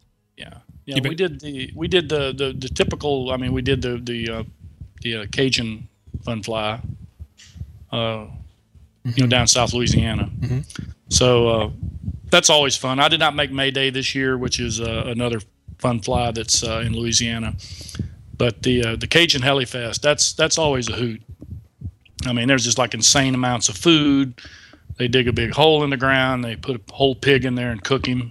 You know. Oh, nice. So yeah, oh yeah, it's it's it's. How it's, hot is it down there, dude? Well, I mean, right now it's probably hot as balls, but. Uh, Well, was, is that is that hot? Is there? And yeah, it was, but no, it wasn't that hot. Hot as balls, Dan. Just just to clarify, it's somewhere between ninety-five and one hundred three. Yeah, oh, is that, the Canadians is that, would probably call it forty-five degrees C. But yeah, yeah. So does it? I mean, does the humidity add to that? Does it give it a little extra taint? Hot as balls oh, with a side of taint. Oh, sure, yeah. You've got to wear special underwear, and you have to have special, you know, wicking underwear. Yeah, we have to have wicking underwear. You have to have special grooming. Yeah, apparatus. You can't just wear any underwear. Right. Charcoal lined underwear. But you know, actually, uh, oh, um, Matt Naska, when we were down at uh, Orlando, uh, he turned me on to some kind of like it's like uh, you know, like you have uh, antiperspirant, right? You put on your arm. Well, they actually make that for like the scrotal area. You know, so oh, it's like, really? Wow. Oh, man, this stuff is like this will keep you Ball dry. Powder. Man. You know, so I'm like, well, where do you get it? You know, so I'm trying to like it's like Arm and Hammer makes it. You know, Arm and Hammer ball. Powder. I'm serious. It's like a it's stick, a cleaning right? Agent. You know, ball stick, right? So, so I'm like, well, that's, you know, that's where do I get that? He says, oh, you can get it like. You know, at the grocery store or whatever. And I'm like, okay, I'm thinking what aisle is that going to be in? But uh, anyway, so we had all our rooms are kind of, you know, close to one another in the hotel. And at, that night, you know, we're running between rooms trying to put helicopters together and drinking and all this other kind of stuff. And so I, I happened to be in his room and I went in his bathroom and I saw it there, you know, the stick of it there. So I said, well, I'm going I'm gonna work him over real good about this. So I came out of the room and says, I said, uh, Matt, you're right, man. That stuff really cooled my balls down real quick. He goes, what do you mean? I said, well, I saw it in there. I thought I'd try it. He says, well, man, you're not supposed to use mine. so I, I said, so it's like a one-user kind of thing. He said, yeah. Kind of like a toothbrush. I said, well, I tried to you know, pick all the hairs off of it. I don't know what you'd be upset about. So I rinsed I it off it when I was done. Yeah, yeah. I think he threw it away, but I didn't really use it, Matt. That's the kind of fun we have on a trip. So. Well, I can tell you this. Uh, coming up, have you I, – I know you've been up in the Northwest, but have you been to a fun fly up here yet? So, will this be your first kind of Northwest fun fly? Oh, absolutely. Yeah. I've, I've, you know, flown up to Seattle and, yeah. you know, many times. And, uh, but I've, I've, there's two things. Of course, I've never been to a fun fly up there, but I've never driven up there either. So that, that's just going to be interesting. Oh, It'll it's be a lot be fun. of fun. Yeah, yeah. yeah, absolutely. And then I'm going to leave Doug's ass up there and take an airliner home. So there you go. That's my plan. There you go. But I, what I was getting at is you're not going to have to, I don't think you're going to have to worry about needing to purchase any ball powder. No, I mean, I don't, it's, think, it, I don't think it's going to be It's that, gonna be in the seventies, maybe eighties. We have ball oh. heaters. Yeah, we, yes. yeah, you might need yeah. some oh, ball yeah. heaters. Talk to at Nick. Night. He's special, got some propane ball heaters that heats them up. So yep. the high during the day is what? seventy, eighty seventy-five, eighty maybe. Oh, yeah, that's nipple twisting weather. I can run around with my shirt off and twist my nipples in that kind of weather. That's not a problem.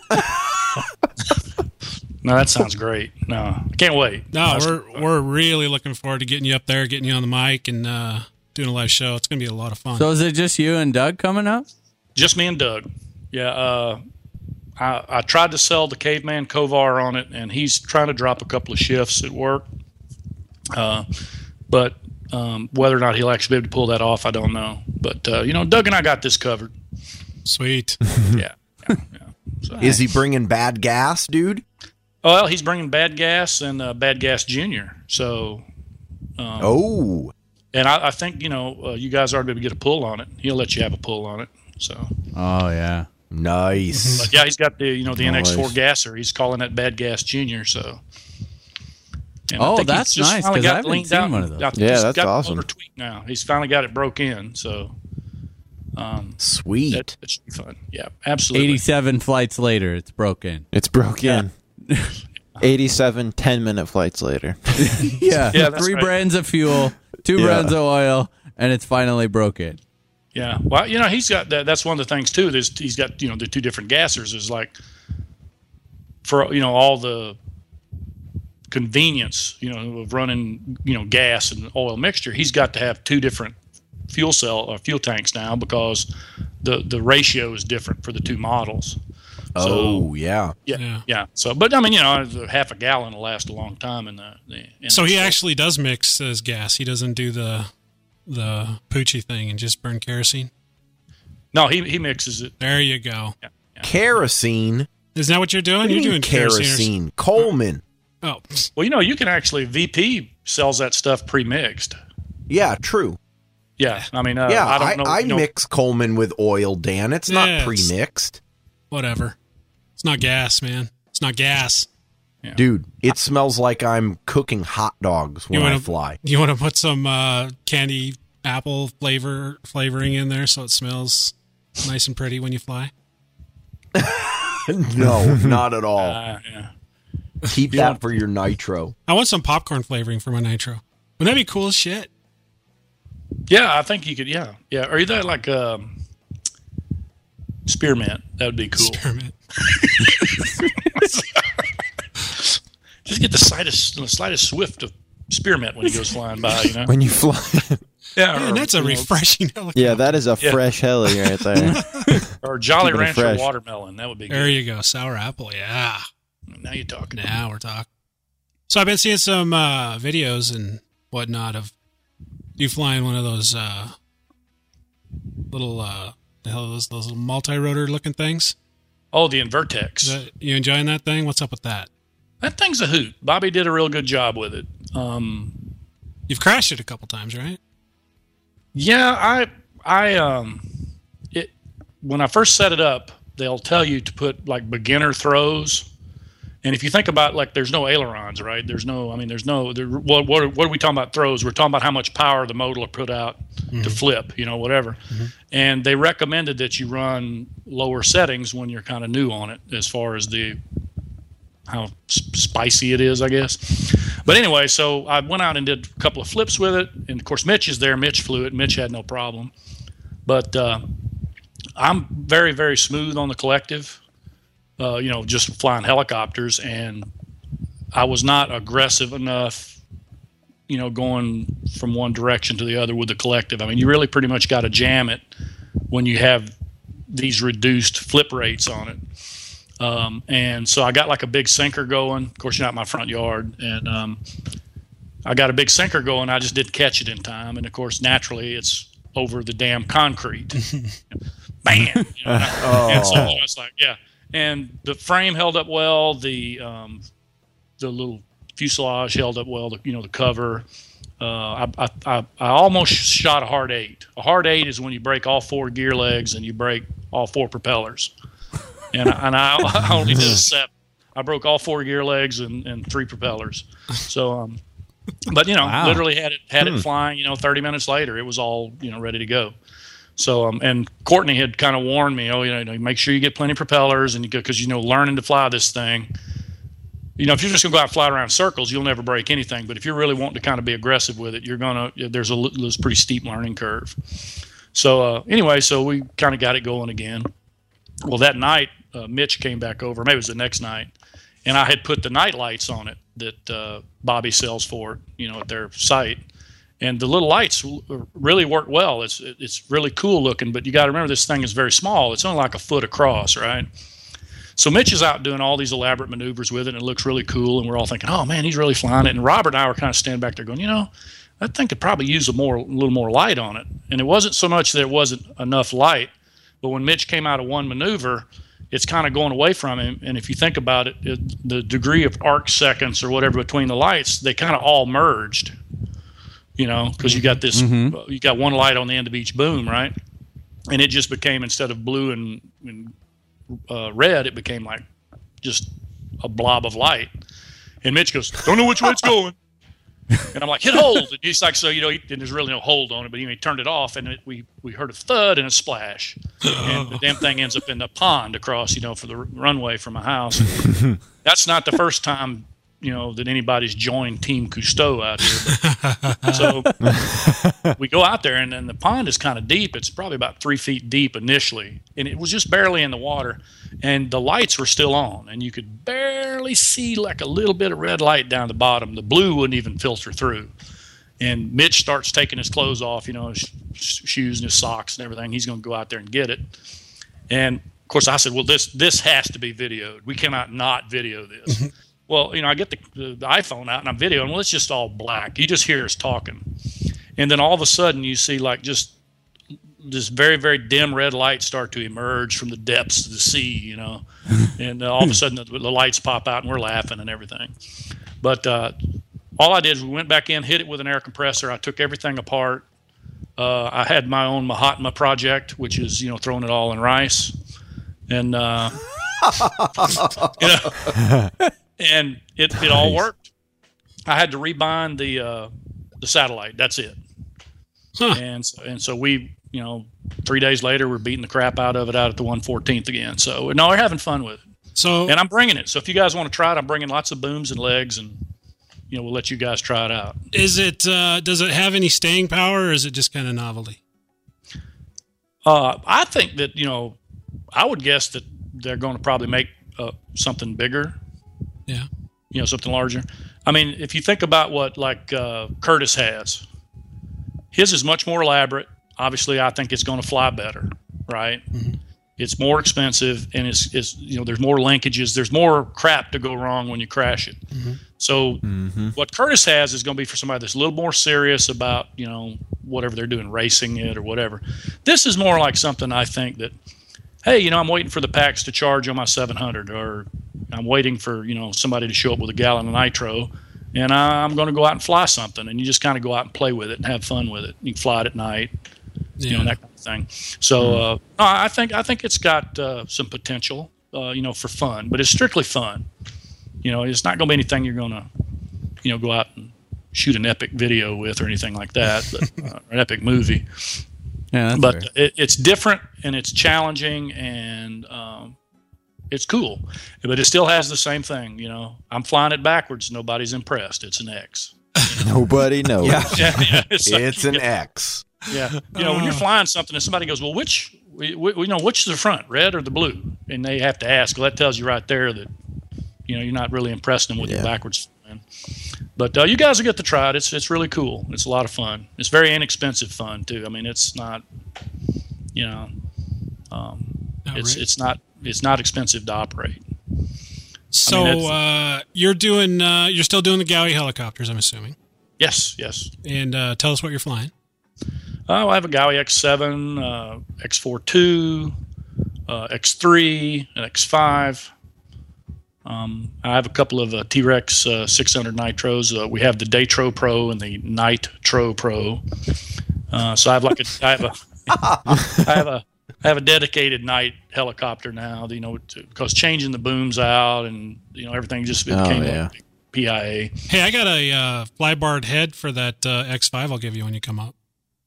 A flybarred head? I'll, yeah. I'll tell what I do with that. I don't know. It's a I wouldn't even know how to set the thing up anymore. It's an X, it's an X five part that's been hanging out in my trailer for about four uh, years. Yeah. Well, you know, save you put it in a museum. We'll put it next to the dinosaurs. I actually had, uh, at one point, I had a, like a sculpture made out of flybarred heads. I had a, a, a Kasama flybarred head, a, a couple T-Rexes, the X five, the J R fifty. Uh, nice. Wow. I don't know what I did hmm. with all of them. I uh, think I threw them all away eventually, not too long ago. That's cool stuff. No. Yeah. Well, I just cool. uh, I thought about trying to sell them, but uh, nah, they're I'd... probably worth more to you than you know anybody else. And you know, I mean, really, you know, I mean that you flew them and they're special to you, and I yeah. just keep them. Yeah, I tossed them. Nick made no, me. You, you th- oh, they meant yeah. they meant so much to you, you just threw them away. Yeah, Nick Nick, Nick yeah. made me. I made him. He yeah. says you have to throw this shit away, so. I did. They're rough. They're rough to me around here. I know, know it's pretty hard, man. You need to come down here. We'll we'll be kinder to you. Man. I don't know that that's. You can the, see how kind we are. Hey, dude, Dan, you know what Texas holds for you. I know, man. I I, I don't watch know. out, death. Don't go to a fun fly in Texas, Dan. I know, right? Yeah, come on down here, man. We got you covered. Put put Jerry the Caveman Kovar on your security detail, man. Ain't nobody gonna mess with Jerry's. I tell you that right now. Uh, actually, I would love to come down, and I'm I'm actually trying to see if I can't make that happen this year. I, I don't know because we got to, you know, from the podcast, man. Uh, up until the end of the year, we've got a pretty busy schedule for what you know. Well, for what we're used to doing, it's right out here in the Northwest. Yeah. We uh we don't get a whole ton of fun flies, but uh, we're pretty busy with them up until the end of the season. And then, of course, you know, you're going to Orlando, right? Oh, yeah. I mean, that's that's like a pilgrimage I have to make every year now. Yeah, it's going to happen. Yeah, we're so, looking forward to that one yeah. as well. I mean, it's Urcha in Orlando. That's going to happen. And Cajun Helifest. That's going to happen. Uh, hmm. I, I'm not going to as many this year as I've done in the past, but, uh, you know, that that's three that I have to make. So, and, of course, the R C Alienation Fun Fly. There so you I go. missed it last year. I mean, I was yeah. We'll make that list that. this year. Yeah. So you know that if I do these four every year, that'd be. I think a lot of people would be satisfied with that. So I think it's you know. hard. You get in that. You know, you mm-hmm. go to a new one. It's like, oh wow, that one was a lot of fun. So then you think to yourself, oh, I'm gonna do it. Like, uh, yeah, that's a that's a for sure. Then all of a right. sudden next year rolls around. It's like, oh, crap. When am I going to get to fourteen fun flies? Because I want to go to them all. Yeah. I hit a lot, you know, the first couple of years that I st- uh, started doing it, uh, beyond the ones that are, you know, within a couple hours driving. I don't really count those. But um, mainly for that reason, I said, I've got to go expose myself to these and determine which ones are, you know, A, worth the effort uh, and taking time off and using vacation time or, you know, whatever, and, and kind of get a list of them. You know, and so that's kind of what I did. You know, I went to Vegas, and Vegas is great. I mean, who doesn't, who can't have fun there? But it's just usually it's going to be windy as hell, you know. Mm-hmm. And yeah. so I kind of scratch that off my list as saying, well, you know, I don't think I'm going to, go, you know, if I can only go to five or four or five a year, uh, you know, scheduling that one doesn't make sense to me. You know, because if I get there and it's too windy to fly, I mean, what am I going to do? Go gamble? Well, well, wait a minute. Maybe, maybe I haven't thought this through, but anyway. yeah, I think that's why yeah. people still go to the Vegas Fun Fly. Yes, yeah. yeah, but I mean, it is. They have a great feel there, and it's a, you know the view is amazing, and uh, you know that kind of thing. And I'm sure you know every what tenth or twelfth event they have there, there's probably no wind. I don't know, but you know it's every time. Got to hit it there, on a good year. You know, and, and helicopter guys, we normally can handle the wind anyway, right? Uh, yeah. A moderate not, amount. Yeah. We're not, Can We're we not flankers here, are we? I mean, really. Can we handle the I wind? I can handle Nick? it. Yeah. Yep. As long yeah. as it's not my face. Yes. That actually is a big one. Yeah, yeah. about that. About the wind in the face. Yeah. Well, I don't know. I, I would agree. Um, I got to tell you, the, the guys that I fly with here that are flying the planes, I mean, there's a slight breeze and everything's grounded. Yeah. I mean, we're, we're conflicted here uh, at our club because – I mean, everybody likes to, I mean, I don't care who you are, flying in no wind is great, right? Mm-hmm. You know, but we like it when there's enough wind to keep the plankers away. You know? Yeah. just yeah. enough. They don't even show up. I mean, it's just like they don't show up at all. It's really cool. You know, like Saturday and Sunday, we own this. You know, uh, uh, sounds like you guys get along great. No, no, we don't. Good we working don't not relationship. Get along, but what happens is your flying just ends up getting cut in half. Yeah, yep. You yeah. know, I mean, you got to give them time, and of course, time for them is you know. twenty okay, minutes in guys, the air. It's, it's time for the planks to fly. Right? twenty they minutes. To, they have to, you know, scratch their nuts and do their little tuning get, for fifteen minutes. I got to put my rubber bands on my yeah, wing. tuning. Like, hand someone else to transmit. Well, and then it takes them ten bored. minutes to taxi from the pits to the runway. Yeah, and I'm like, dude, you know what? You knew it was going to be your turn to fly. Have your shit ready. Because I mean, with the with the helicopters, man, it's like a freaking Le Mans start, man. When it's oh, our yeah. turn, and it's like five guys fan out, you know, and yeah. Because yep. we, we go at it hard, you know, and, and so lots of times they just end up, the planker guys end up coming to sit and watching us fly, you know, is what they do if it's too windy for them or whatever. But uh, no, we don't, like I said, it's not that we don't get along, but I, when I see them there, I say, okay, I'm not going to get eight flights in today. Yeah. This is not going to happen. I'm going to get three or four and that's it, you know, and so, I, you know, that's, that's where that's at. So, but yeah, you know. You gotta take the good with the bad, right? Right. Yeah, I like pissing off, you know, eighty percent of the hobby. That's great. Hey, I got a question. Yeah, I can totally relate to that, too. I like her question. All right. Uh, all right. So I want to know what John's, you know, you've been to, geez, I would say a, a broader variety of fun flies than we have. And, you know, with ours coming up, out of the fun flies that you've been to, what's your... Like, what's your, let's say, top three favorite things? Not necessarily favorite fun flies, but, you know, is it a event at a fun fly, a contest, a, the food, or, you know, what is it that really, that you remember about each one? Right. Um, for me, I mean, it's the people that are there. Um, you know, you, you can go fly a helicopter anywhere, right?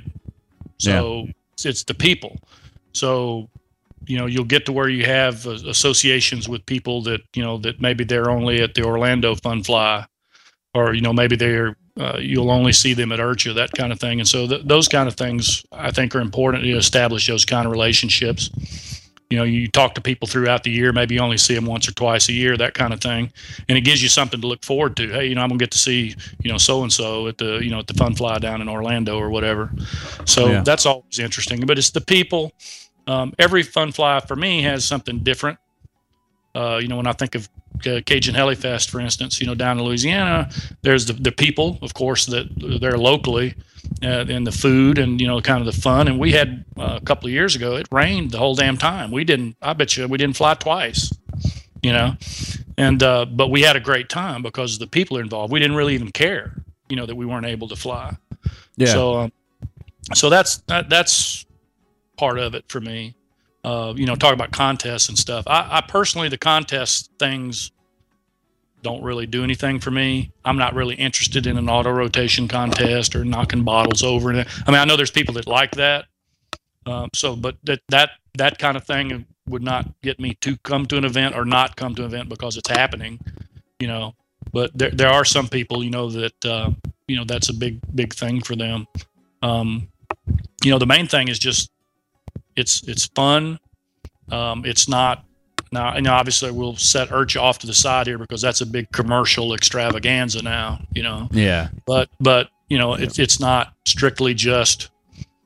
You know, all right, we're going to shut the flight line down for three hours so everybody can demo, you know, their helicopters and try to sell you helicopters. Um, you know, the fun flies I like the most are ones, yeah, you know, the Ben Stork show up, the Jamie Robertsons, the Kyle Dahls, and, and they just flying. If you want to see him fly, go go watch him fly. Yeah. You know, he's not, they're not setting aside thirty minutes for him to do anything. You know, when he's ready to fly, he picks his helicopter, he walks up out there, he flies it. And those are a lot of fun. You know, and that's when those guys actually, I think, do their best work. You know, their yeah, best when they're, not. Is when they're just relaxed, they're out there having a good time, yeah. and there's no, you know, you got to be here at one o'clock, and you know, they, they just do what they want to do and have a good time. And I think that's what they like. You know, if somebody asked them, "Hey, what would you like to do?" They'd say, "I'd like to just show up and fly." Yeah, you know, not have all these commitments. You know, so. But uh, that's what I like. Yes. Yes. Awesome. Yeah, we know how that goes. There's just something about the the camaraderie, you know, at certain fun fly, like you said, certain people that you only get to see maybe that time of the year. Makes for good memories. Sure. You know, and then, uh, you know, and sometimes you can encourage people, you know, hey, come to, you know, get out of your comfort zone and come to our fun fly. You know, and that doesn't mean they're going to do it every year, but they've met you and they say, hey, yeah, when I go there, I'll know a couple of guys. You know, if, yep. if any issues come up, I, you know, I can have some backup there so I didn't, you know, drive twelve hours just to, you know, not be able to fix my helicopter if something goes wrong and, and it become a bust, you know, that kind of thing. Yeah. So mm-hmm. uh, that's fun. And uh, we want you guys to come to Texas, man. We'll protect you. Don't worry about it. well, and, you know, as, as I can tell, guys, we are the fun fly. So it doesn't have to be like, you know, some kind of advertised thing. You just show up. We're going to have a fun fly.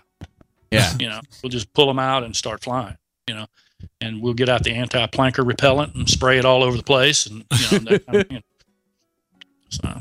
So. Plankers, it's a state of mind, really, isn't it? Being a yeah. Planker. I tell you what, I might have stooped to flying quads, but I'm not going to stoop to flying planks. I'm e- sorry. Ever, ever, ever?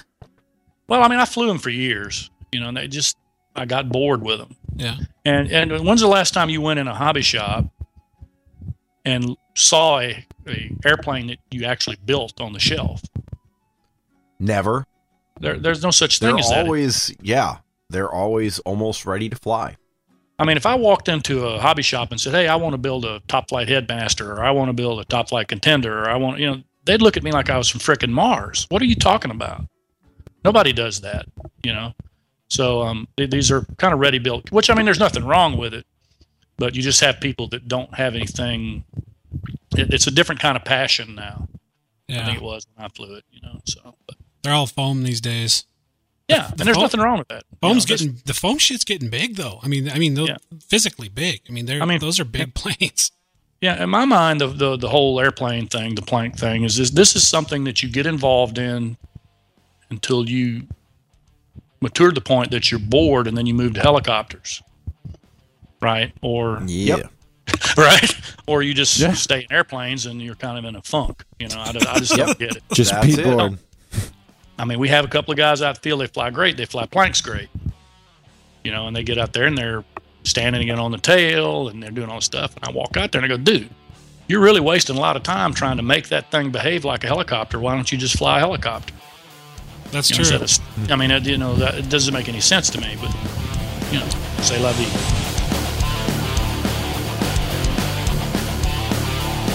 You know, guys, one of the best things about being in our position is the ability to give back to our listeners.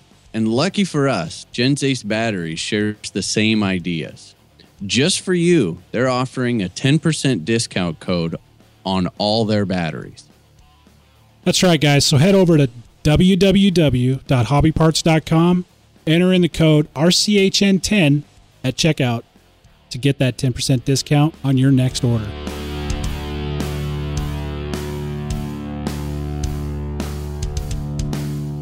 So let's talk about Urcha for a little bit, because, you know, we're going to Urcha. We actually, we put our reservation in for an R V. Outstanding. Yeah. I'm, I'm, I'm proud of you guys for coming. You, you got, you're going to have a blast. You're going to have a blast. So I think Justin's a little, he's he's trying to figure out how we're going to pay for it. yeah. Uh, yeah. MasterCard, like Visa, that. Like everybody else, brother. I mean, that's, you know. We already figured it out. Dan's just not aware of the things he's going to have to do to get us. yeah. Yeah. yeah. I've been promising a lot of stuff that Dan's going to do.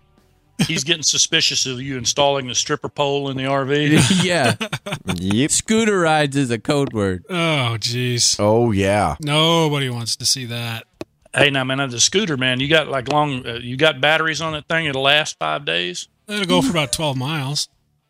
All right. Well, that's going to get you through day one. Well, charge it at night. Come on, man. Okay. Yeah, yeah. We'll have to, we, what we'll do is we'll just get a little, we'll bungie a, a generator to it and just gen that. We'll charge that bastard while you're driving. yeah. Right? We'll just get two sets of batteries and put one set on the, on a trailer behind it. Yeah. It just, while, while we're using one, we'll charge the other. Yeah, those batteries are cheap, right? Yeah, only five hundred dollars. Yeah. Get two. Dan, just be are they Thunder Tiger? oh, or, or sorry, Thunder Power. uh. Be prepared for what, John? I'll be wing. no, uh, John, just be prepared for sensory overload. I think you're going to like it. I mean, I think it's, it's you know, definitely a, a trek that every every guy that every person that flies R C helicopters needs to do at least once. You know, anybody in my sphere that we went, you know, this was their first trip, and I include myself in that, said, I'm going back, you know, so I think it's something you'll want to do every year, you know, once you do it. Yeah, I think so. We, um, we've got a Our situation's pretty... a little odd. Yeah. Because there's this minor requirement that we go and, uh, I don't know, own it, but that's okay. No problem. We've got some pretty ambitious plans uh, for first-timers, that's for sure, as far as what we're going to do.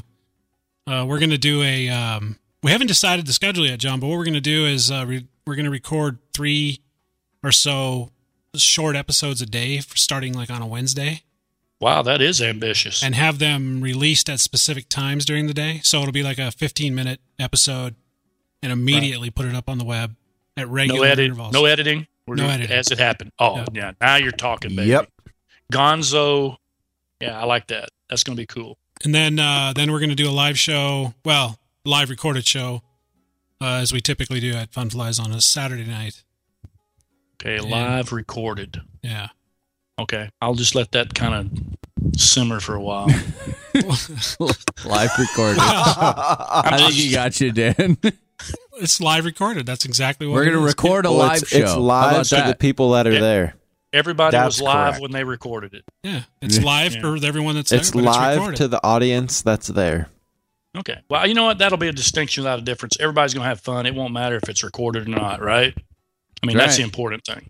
Everybody there will enjoy the live thing, and then the people who aren't fortunate enough to make it are going to get to live the experience vicariously uh, via recording. Absolutely, and that's kind of what exactly. we're gonna. We uh, we don't. I don't know. You know, I think uh, it it's kind of an ambitious plan, but we're. I think we're game for it. Uh, like you said, though, we're gonna get there without knowing what we're getting into. As far as just the atmosphere, I'd imagine it's just intense. I just can't. Yeah. And just uh, all kinds of stuff going on. It's gonna be a lot of fun. Well, what you see too, what I've noticed there is that you you you, you got to have uh, you you can't be overly sensitive, because people there, like a lot of people that are there, are that's like their job, you know, and so you don't have as much. They don't spend as much time, you know, during the day, kind of socializing and stuff as you would normally expect. Right. You know, uh, so sometimes like, you know, some of the pro pilots or some of the guys that are kind of in the business that would normally, you know, yuck it up with you for thirty minutes or something, you know, talking about just about anything, all of a sudden, like they, they'll make eye contact with you, but they're not going to stop what they're doing because that's their job. They've got some stuff they've got to get done, you know, or whatever. Schedule so are you their- saying everyone's a dick? No, yeah. I don't think, not so much that. No. Good I mean, translation, there, there, there's dicks Nick. Everywhere you yeah. go. But I find that a, a, a true dick is a dick whether he's busy or not. Yeah. yeah. It's very commercialized. I'm about, yeah. Yeah. I'm talking about guys who are, you know, like, and I even found that sometimes, you know, with this Gowie thing last year, you know, we had so much going on that I didn't spend as much time socializing as I, like I normally would have. And it's not that all of a sudden I became an unsocial person. It's just that we got to get this done. We got to get this done, you know? Uh, so yep. you got these commitments that people make, uh, you know, in a hobby, yeah. and sometimes when they're there, it's just there. It, it, it's a job or a responsibility they have at the time that doesn't exist when they're at a fun fly that has forty or fifty people at it. Yeah. You know, well, thank God so, our number one asset is uh, what we sell is socializing. So yes. I think we'll be. Uh, and yeah. you know, if, uh, uh, now do you guys know where you're setting up yet, or what's going on with that? Okay. We're working on it. And I'm trying. I'm trying to put you on the spot or anything. But what day do you? Or you guys kind of got an idea what day you're arriving yet and all that stuff? Tuesday or? Afternoon. Oh, oh excellent. Yeah. Okay, because that's yeah, kind of we'll when we'll be there from the beginning, dude. Oh, nice. Okay. Yeah. So that, that's probably yeah, when I'll what be we're trying to figure now. Out is whether we're going to be a vendor or whether we're just coming as ourselves. Shoot, what I'd do is latch on to Progressive R C or somebody like that, man. You share their tent with them. You know, just kind of, you know, don't even ask. Just kind of move in, set your shit up. Just you know? Slide in over in the corner. Plan. Slowly, yeah, you know, start moving stuff under the tent. Hey, but I'm going to tell you what. I think Team Gowie is going to have the generator stuff wired this year. So we were kind of unhappy with our generator setup last year. And uh, I think that Matt Naska has arranged for us to get like this generator that like they bring in when they need to run a frickin' hospital. you know? You know, like the power goes out in the hospital, this thing, it, has, it rolls in on like a sixteen-foot trailer. Jeez. Oh, oh yeah. You know, so I don't know if they, they were talking about getting it. I hope they get it because I'm going to be like, I'm going to be like commodities. Oh, you want some power? Let's see some, let's see some money, you know. Start sending the power. Put them on the glass. Yeah. Because it's funny at Urcha, you know, they have, they have some power now on one side of the road, like where the campers are and everything. Mm-hmm. Uh, uh, at the main site, but on the main site side, and of course this is A M A's property, there, at least last year, there was no power, right? There's no, you know, power coming out of the ground, you know, or off of poles mm-hmm. or anything like that. So you got like all these vendors and stuff, you know, running generators and all that kind of stuff. And I was like, you know, if they just put power in there, it would all of a sudden become a lot quieter environment, you know, at least in the commercial area, you know, but, yeah. uh, and I'm sure they'll get around that to that eventually. I'm sure it's a big expenditure, but, uh, yeah, we're not going to be short of power this year. We had a kind of like a hokey situation where we were trying to run. Um, we we they rented a big generator. I thought ten thousand watts or something like that. I don't know. It was plenty to run a booth. Damn. Right? Yeah. And what happened is the damn thing was so noisy, we couldn't put it close to the tent. Right. So, don't laugh, but this is what happened. So my generator is a lot quieter, right? That's on my trailer uh, or, or in, in, the, in the doghouse, right? It's like a six and a half kilowatt generator. So we end up running my generator in the doghouse to power the tent, okay? And the noisy ass generator, we moved it away farther and used it to power the doghouse because we didn't have cords long enough to get to the tent. You got all that? Yeah. Hey, you got to do what you got to do. Hey, whatever works, man. And, of course, Doug, who has no affiliations, you know, no sponsor obligations or nothing, is parked way down at the end. And he would just come by and laugh every time he drove past my, my trailer. He's like, hey, how's it going in the trailer? I'm like, it's not going good, Doug. It's not going good right now. And every time something cool happened, I was going to town to get gas.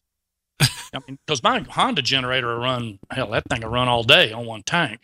But this damn yeah. ten kilowatt thing we got, man, just like you, who, and that thing was burning some gas. It sucks it down. And it was just making noise, I think. I don't really think it was making that much electricity, although I could be wrong. So, but anyway, we're we're gonna have it. We're gonna have the setup this year. I have confidence is high. So if you guys need some electricity, I'll spot you some for a low, low hey. price. uh, hey, man, no problem. Yeah, no problem. For you, my friend, anything. So I think a lot of people have been wondering. I know I have. Haven't been seeing a whole lot of uh, Pinion around. What's uh, what's going on with Pinion? Uh, Pinion is uh, now he he's still around. Is he? And he's probably going to make a visit up there to the uh, R C Alienation yes. Fun Fly. Yes. Yes. Ah. But uh, my creative juices have not been flowing, so I've kind of backed off on that a little bit. I still like doing it. It's kind of fun, but I have to, I, it's almost like I have to be inspired. You know, like there's something I want to do. Mm-hmm. Dude, sometimes we I'll get, get it. it. Yeah. And sometimes, uh, yeah, sometimes I'm inspired and I go, hey, this is something I want to do. And, uh, you know, I could come up with ten reasons to do it and twelve not to, but, um, it, it, from this point on, like, you know, the in the pocket stuff, all that kind of stuff, I really don't see a whole lot of that occurring anymore.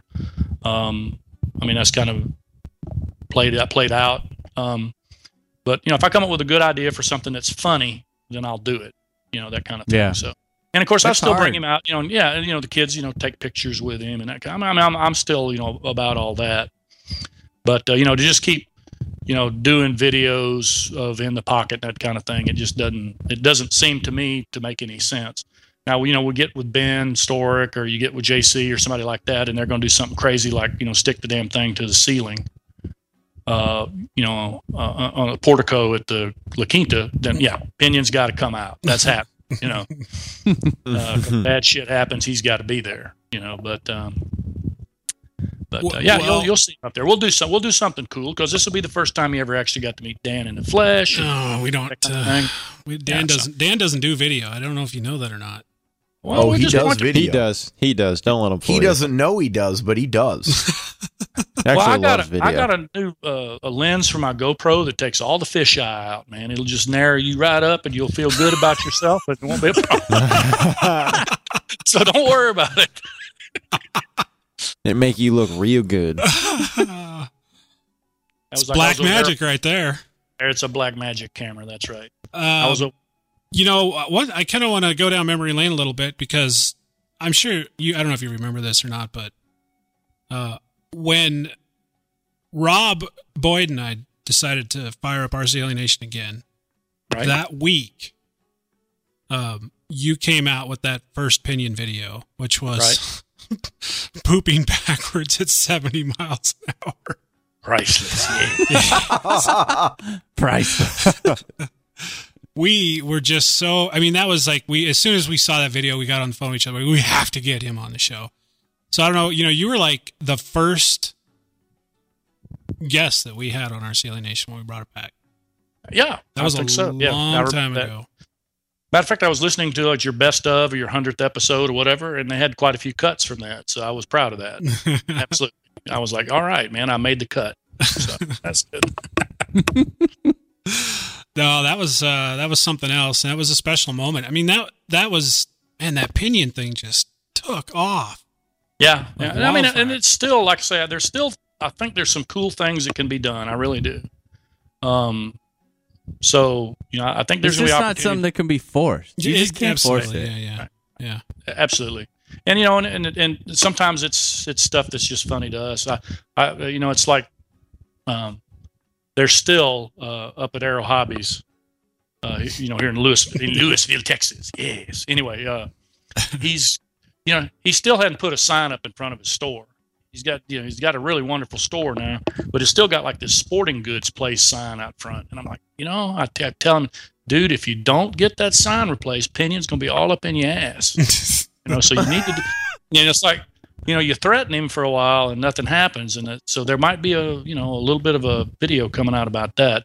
Also, the, there's a used car dealer next to him that has like this old fire truck sitting there, and I've just been thinking there's got to be something I can do with, you know, E S Cs and electric helicopters and Pinion and a fire truck. I just got to put it all together, you know? Yeah, it should be Matt Naska's personal fire truck. You know, he hasn't been setting stuff on fire lately. What happened? Is he not flying? No, I think the I think the technology has caught up with his left hand. I think that, you know, it's it's it's you know, it's not. I'm not saying things aren't shutting down. They may be. I don't know. I haven't talked to him lately, but I know he's not bursting into flames in flight. So that's a that's good. Yeah, yeah. So, but uh, yeah, we're we're excited. You know, we're excited about coming up there. We're excited about the you guys coming to Urcha. That's going to be awesome. Uh, are you guys thinking about doing the uh, Orlando thing, or is that uh, we are a going, bridge too far? Oh, we we're going to be there. I think. Yeah, we're going to awesome. be there. It's right. official. You will be there. Yep. Well, I will be there with you, my friend. I'm going to drag the doghouse down there, too, I'm pretty sure. Or or we'll drag Doug's trailer down there. So yeah, we're going to definitely be there. We, uh, we're going to be doing a show uh, Saturday night there as well. Awesome. Yeah. So well, that will be a good time there for, for darn sure. Absolutely. So. Well, John, I want to thank you for coming in and hanging out with us, man. It's been a lot of fun, as usual. Well, I enjoyed it. I appreciate you guys having me anytime. Uh, and once again, we're looking forward to the Fun Fly. That's right, uh, man. Next week. Oh, Next yeah. weekend. If, if, you know, if you're guys, buy an airline ticket, pack your shit. Let's go. You know, it's going to be this uh, time next week. Uh, I cannot wait. Yeah. yeah. Nick's going to be wasted. I, I'm surprised you didn't ask me what helicopters I was bringing, but that's okay. I was well, surprised. Well, you, let's hear it. I just kind of assumed you were bringing an M C P X. Uh, well, uh, I mean, I, I no, I'm not going to bring the M C P X. Oh, okay. Uh, I'm not going to no? do that. But I'll bring the X seven, a couple of nitros. I'm going to bring a couple of nitros. Um, might bring a quad. You know, I'll bring the Invertex for you guys to, you know, try that thing out. So so do you have other quads? Oh, well, I mean, I've got, you know, the, the token Phantom. You know, everybody has a Phantom, right? I don't have a Phantom.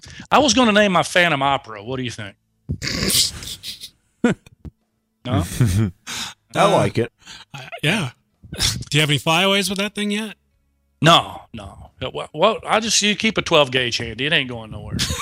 Starts going somewhere. That's an hey, expensive man, game of skeet shooting right there. Yeah, yeah. It was a game of drones. the, game, the game of drones. Uh, I think we just found the title to this week's episode. Game of drones. Nice. Yeah. Alrighty, John. Well, I am s sincerely looking forward to meeting you in person next week. Can't wait. It's going to be a lot of fun. Me as well, my friend. And uh, have a good day and uh, have a safe trip up here, all right? You bet. We'll see you guys in a few days. All right, John. Talk to you later. Next week. Take it easy, man. Yeah, later, man.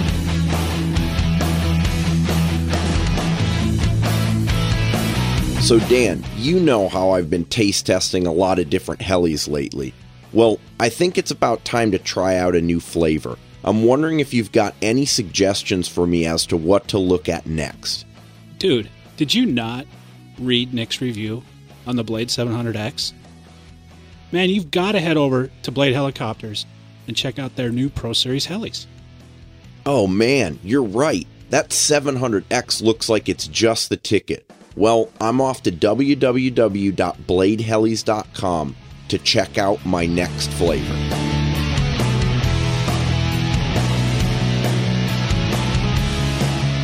So that was John. John, thanks so much for stopping by and uh, hanging out, man. It's um, always a lot of fun. Thanks, John, John. John, John. Get off my back. I swear to God. You guys yep. are so critical. You said that. you you did say that. Uh, John John. John John. Don't you guys know who John John is? Sometimes when I st- stutter, I say John John. Why do you guys, you guys are just so full of hate this week. I don't, uh, no, there's no hate. Dan, I don't hate you. I love you. Always dude. A lot of fun when John stops by and really, lo- I can't, dude, he's coming to the fun fly. How, how oh, awesome it's going to be that? Awesome. That's going to be great. So you guys will get to meet Pinion and uh, maybe get an interview with him. I know he's talking about doing some Pinion stuff out at our Fun Fly. So we're yeah. looking forward to it. And nice. Bad Gas. And, and Bad Gas, Bad Gas is going to be there. Bad Gas Junior. Yes. Yep. Bad Gas Junior. And so Dan, my- Dan, what? Just for you, an Invertex. Yeah. Yeah, dude. Yeah, he's he's bringing your. He uh, knows what you're up to. Your man. Favorite thing. Man, I gotta stop telling you guys shit that I'm doing. I swear. Yeah, or start flying. One of the or two. Start. I don't know. Just an idea. Says the guy who's behind me in flight counts. That's true. Well, mm. yeah. Okay. It's not about the flight counts. Trust me. Whatever. Man. Says the guy that's at the end of the flight count. Yeah, yeah, it's not all about flight count, guys. Well, can't we just all be friends here? uh, I actually, I'm looking forward to flying the Invertex. There we Look go. Look at that. Yeah, yeah, good. So, See what it's all uh, about. You you gonna keep interrupting me? Or are you gonna let me move this show along? Go. Where did I go? We got an inter- we got an interview. Shit. It's getting Jeez. Late. Jeez, Dan, are you going to move the show along? On. Yeah. Jesse has a has a review he wants to do. Is that right, Jesse? I do. Justin and I have been, uh, you know, we've been checking out these UltraGuards now for some time, and you know, I think it's time we do a little bit of uh, reporting on our findings. I'm ready. Uh, yeah, I'm definitely ready. So first off. As always, we got to start out with a huge, huge thanks to uh, OptiPower for, you know, putting these in our hands and making this review possible. And yes, Andrew Hinton-Lever has been uh, the guy that has helped us with this. You guys know him. He is OptiPower over in the U K. And so thank you, Andrew, for uh, for your support and giving us the opportunity. For the review... Um, I myself got the OptiPower UltraGuard. The kit that I got came with the two S four hundred thirty milliamp LiPo, the external L E D, and the UltraGuard board. So this is going to be the uh, the standard kind of combo kit that you can go ahead and purchase. I believe most of the uh, big name retailers now are carrying this. Is that right? Yep. Basically, guys, what this product is... On your helicopter, if your power source that's supplying power to your servos, your flybarless unit, basically everything that's running your heli, let's say during the flight that goes at, that uh, that fails on you. Well, this thing is designed to go ahead and kick right in and take over and supply a voltage to your system so that, you know, there is no lag, there's no drop in voltage, and you don't lose control of your helicopter. How this thing works is, and it's actually, it's a really cool, really genius idea, is when you go ahead and when you plug in this unit, the OptiPower, the UltraGuard board is going to recognize the voltage that you are connecting to it, and it's going to set itself each and every flight that you use this thing. So let's say you plug in five volts to it. It's going to recognize that. Let's say you plug in eight point four, full two S LiPo to this thing. It is going to recognize that as well. That's going to set the threshold for this backup guard and when it kind of kicks in. So once it sees a voltage below that, this thing's going to take over. And what this allows you to do is use it with a range of helis and a range of power systems. I was using this with the HeliJive B E C, on, uh, and that's a six volt B E C, which it worked just fine with. Um, and Justin, you were using it with a different setup, weren't you? I was actually using it with a receiver pack, and the, the one thing I want to note here is that I think the, the OptiGuard was originally designed for a B E C-type system, and some of the earlier firmware out there actually only worked with the B E C. Now, though, if you purchase one, the firmware has been updated to also work with a receiver pack. Mm-hmm. And the reason for that is that, as you guys know, you know, Jesse was describing that when you plug this guy in and power it up, what it does is it senses the voltage of of your system, for his situation, the B E C at six yep. volts, and then it sets its threshold for activation at a half volt below. For a B E C, that makes a lot of sense, right? Because it should, if it's doing its job and you've got enough battery power on the main flight packs, it should hold six volts the entire time. Yeah, it shouldn't drop. So if it drops below that under load or because the battery's over discharged, then it's going to kick in. On the receiver pack, as you're flying the receiver pack over and over again, its starting voltage for the flight is going to drop. And it will also sag heavier under load because it's not regulated. The firmware needed to be updated to account for those changes in voltage on the receiver pack.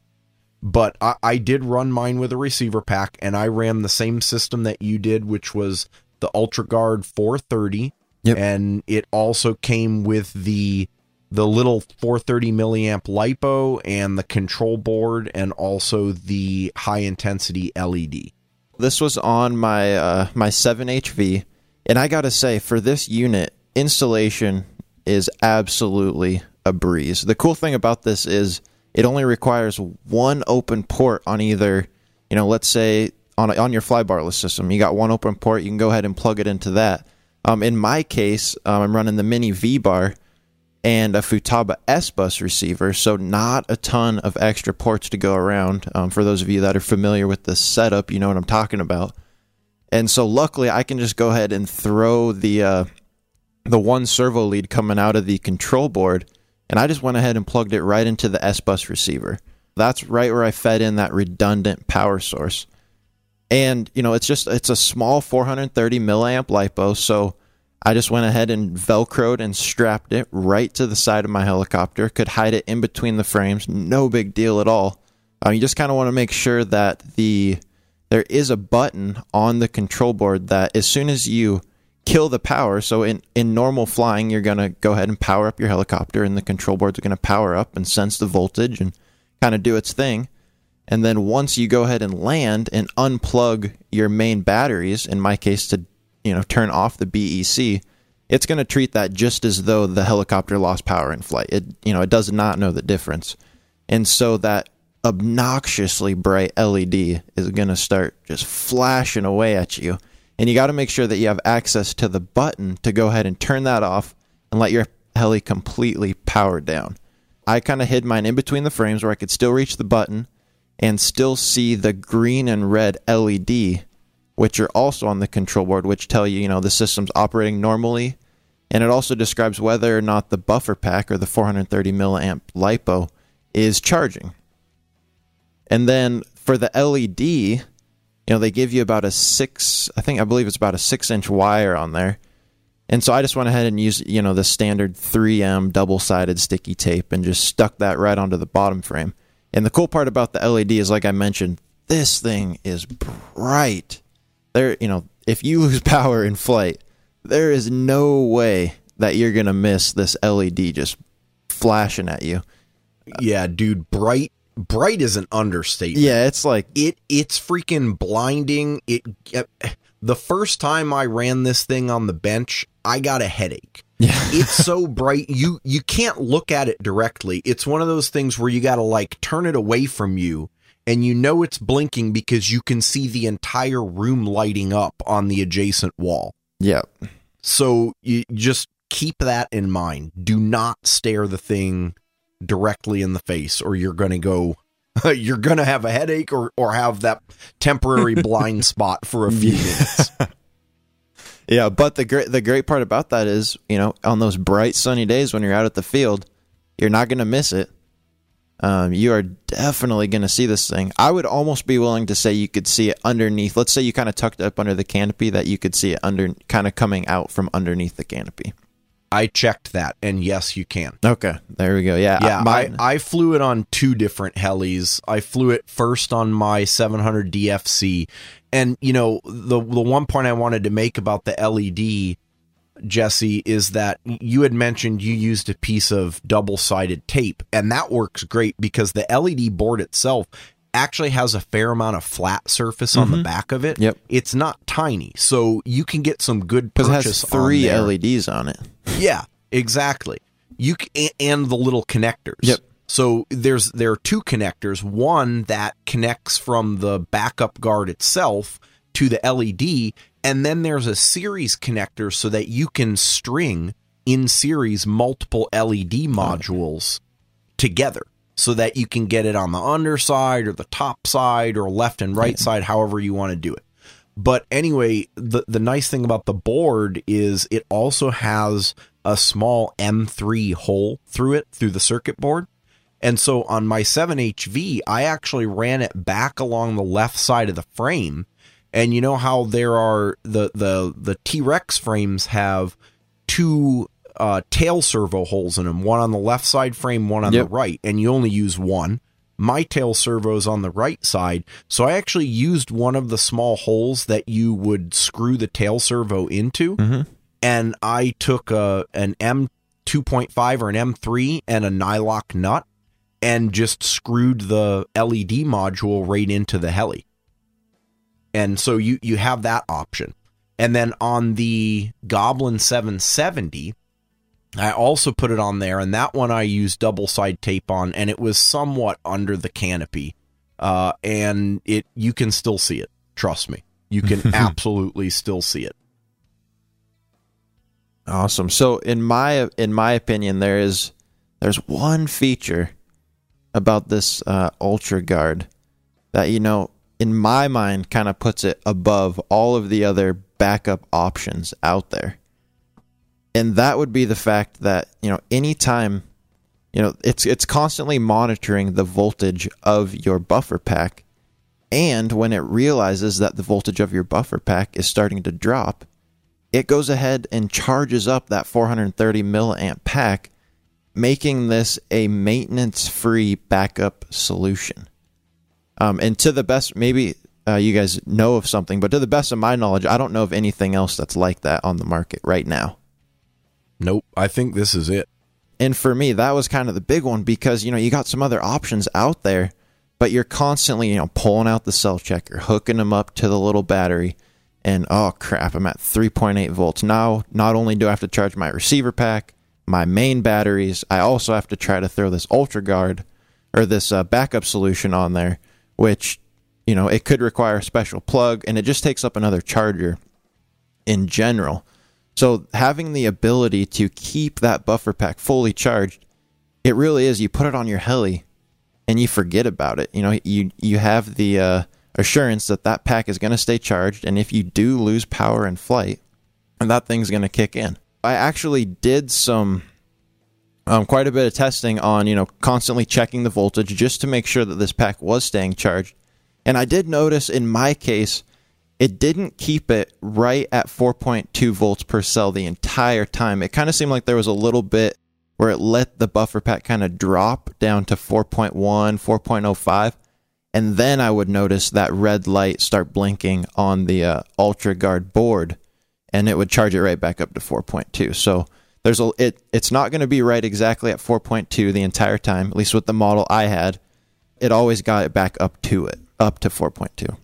Yeah, that that's consistent with what I saw as well, Jesse. I monitored mine for a while when I initially installed it, and I would say for mine, I, I seem to see the most typical voltage that I would see is right around four to four point one. Mm-hmm. So, you know, whether it charges up to four point two fully or not, I'm not sure that I'm really concerned, to be quite honest, because if you did have a situation where you lost power from your main system, you got a four hundred thirty milliamp pack in there. And an L E D uh, blinking at you. With the L E D blinking at you, you're going to come down fast, right? So I'm not too worried about it not being able to support the load that I need to either auto it down or just bring it under power and nice and controlled. Do you think that it could possibly extend the lifespan of the LiPo, not having it all the way right at four point two yeah, sitting volts? Sitting fully charged the whole time. Yes, I I I absolutely think that that's the case. Um, and, uh, you know, the other nice thing about that, now that you mention that, dude, is that it also, it doesn't just charge, but it balances yep. while it's charging. Ah. So, you, you know, it's, they put some serious thought into so this ma- thing. Yeah, maybe that is, I, I can't say for sure, but it, I mean, there's a potential that that was a feature that was designed in just to really prolong the life of the LiPo itself. Mm-hmm. You touched on, Jesse, the fact that it charges itself. Yep. And I agree. That's key. That's like one of the best features. I'll tell you what an even better feature is. It senses when you power your heli and turns itself on. Why is that key? That is because I've got about a half a dozen Scorpion backup guards. How often do you think they actually add value to my helis or instead just of just being dead yeah. weight? Not that's a much. Good point, because I always forget to power the damn thing on, dude. I mean, it's a great concept, but if I forget to flip the switch, or on the other hand, if I if I forget to turn it off on the back end of the flight, it's just a pain. This thing, the minute you power up your, whether it's your B E C from the main flight packs or an R X pack, it senses that. It sets itself to half a volt below the system voltage, and it's ready to go. It either starts charging while it's waiting, or it, it sits there and flashes green and then gives you the solid green saying, I'm ready to go. I actually did some other testing as well. Like you had mentioned, it sets itself a half a volt below um, the system voltage that your helicopter is actually running. So as far as I understand, that half a volt is the threshold, but that's also the voltage that kicks in when the helicopter loses power. And so I went ahead and plugged this thing up to, you know, plug the, the V-bar, the um, flybarless system, into the computer. And right there in the V-bar software, I can, it shows you the uh, current receiver pack voltage that the system is running. And so I can mm-hmm. go ahead and plug in the B E C. Like you mentioned, this thing automatically powers on. And then I can turn the B E C off and watch the voltage drop by half a volt. And then I can plug the, you know, turn it off, plug the B E C yep. back on, and do this multiple times. And just, you know, over and over and over again, this thing consistently, as soon as I unplug those packs, drops a half a volt. You know, as soon as it sees that B E C voltage go below that threshold. And so that was just really cool to just constantly, you know, be monitoring that and bench test that and just see that instantaneous reaction to this thing kick in. Yep. And you know what, Nick? I want to go back to a point that you made, because this is in my notes and I forgot to bring it up when you mentioned it, in terms of like extending the, the life of the pack or maintaining its health. Uh-huh. Not only does it have a balancing feature, but when you power the thing off, right, as Jesse said, it'll assume initially that you've lost power and it's going to blink its L E D. Yeah. But it has a little micro switch. And if you hold that micro switch for longer than five seconds, then what it will do is it will stop flashing. It'll go into storage charge mode and it will discharge itself to three point eight five and then hibernate. Get yep. out of here. Nice. Yep. Nope. Yeah, it will. That's nice. Okay. That's yep. cool. So it's huh. like, oh, hey, so, I'm not I mean, be they flying. They thought of it all on this one. They really did. And if you don't want it to go into storage charge because you know that you're going to keep flying for that day, then you just click the button very quickly and it automatically yeah, hibernates. It just turns it off and goes into hibernation. It maintains the yep. voltage that it's at. Yep. Hmm. So it's it's uh, it's a pretty impressive little device, especially when you see how small it is. Innovation. We're talking thirty-nine grams. Yep. So you're not packing a lot of weight on it. B K Servos offer a value not yet seen in the industry. For less than one hundred dollars, you get a super fast servo with plenty of torque. Lightweight, compact, and unique C N C design with excellent centering. There is just nothing on the market like this today. So if you want to experience great value and industry-leading support, head over to w w w dot b k servo dot com and check them out.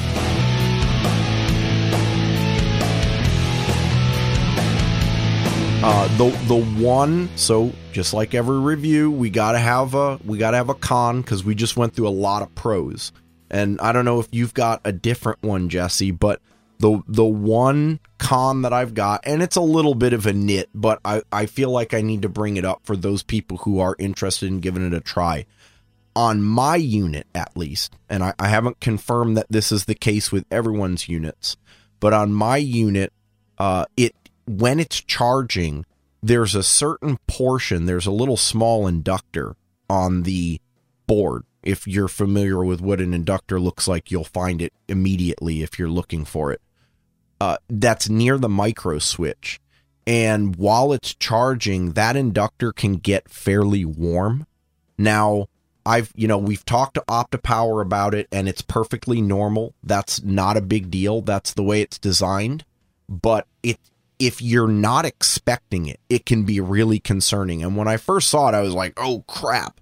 I got to get this thing off of my heli uh, because it, it was so warm that when I touched it with my finger, it actually shocked me a little bit like, holy crap, that's that's toasty.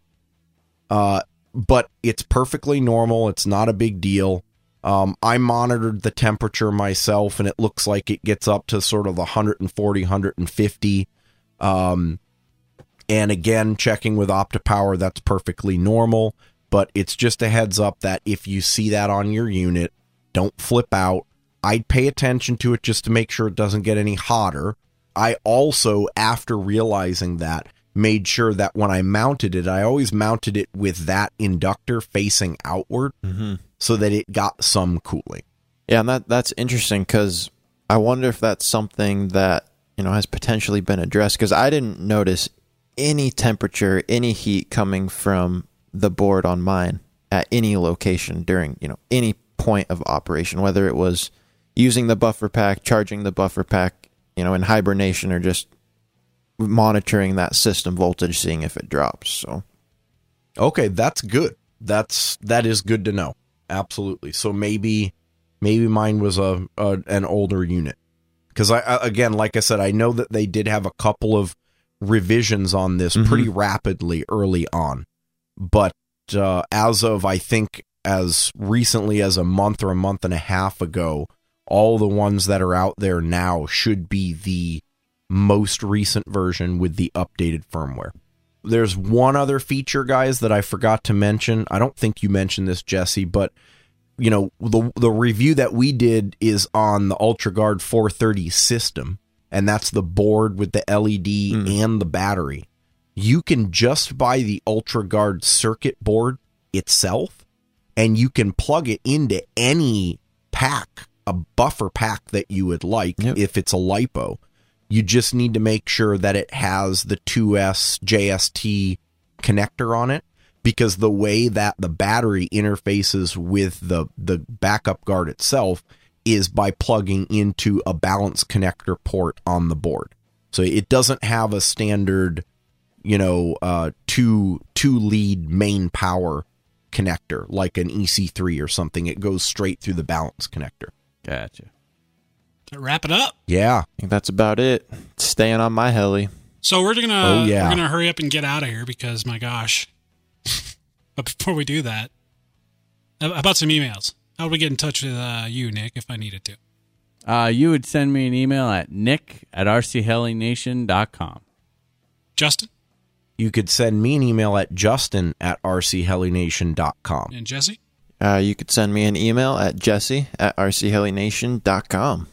I'm Dan. You can reach me at dan at r c heli nation dot com, Dan K. Reed on the forums.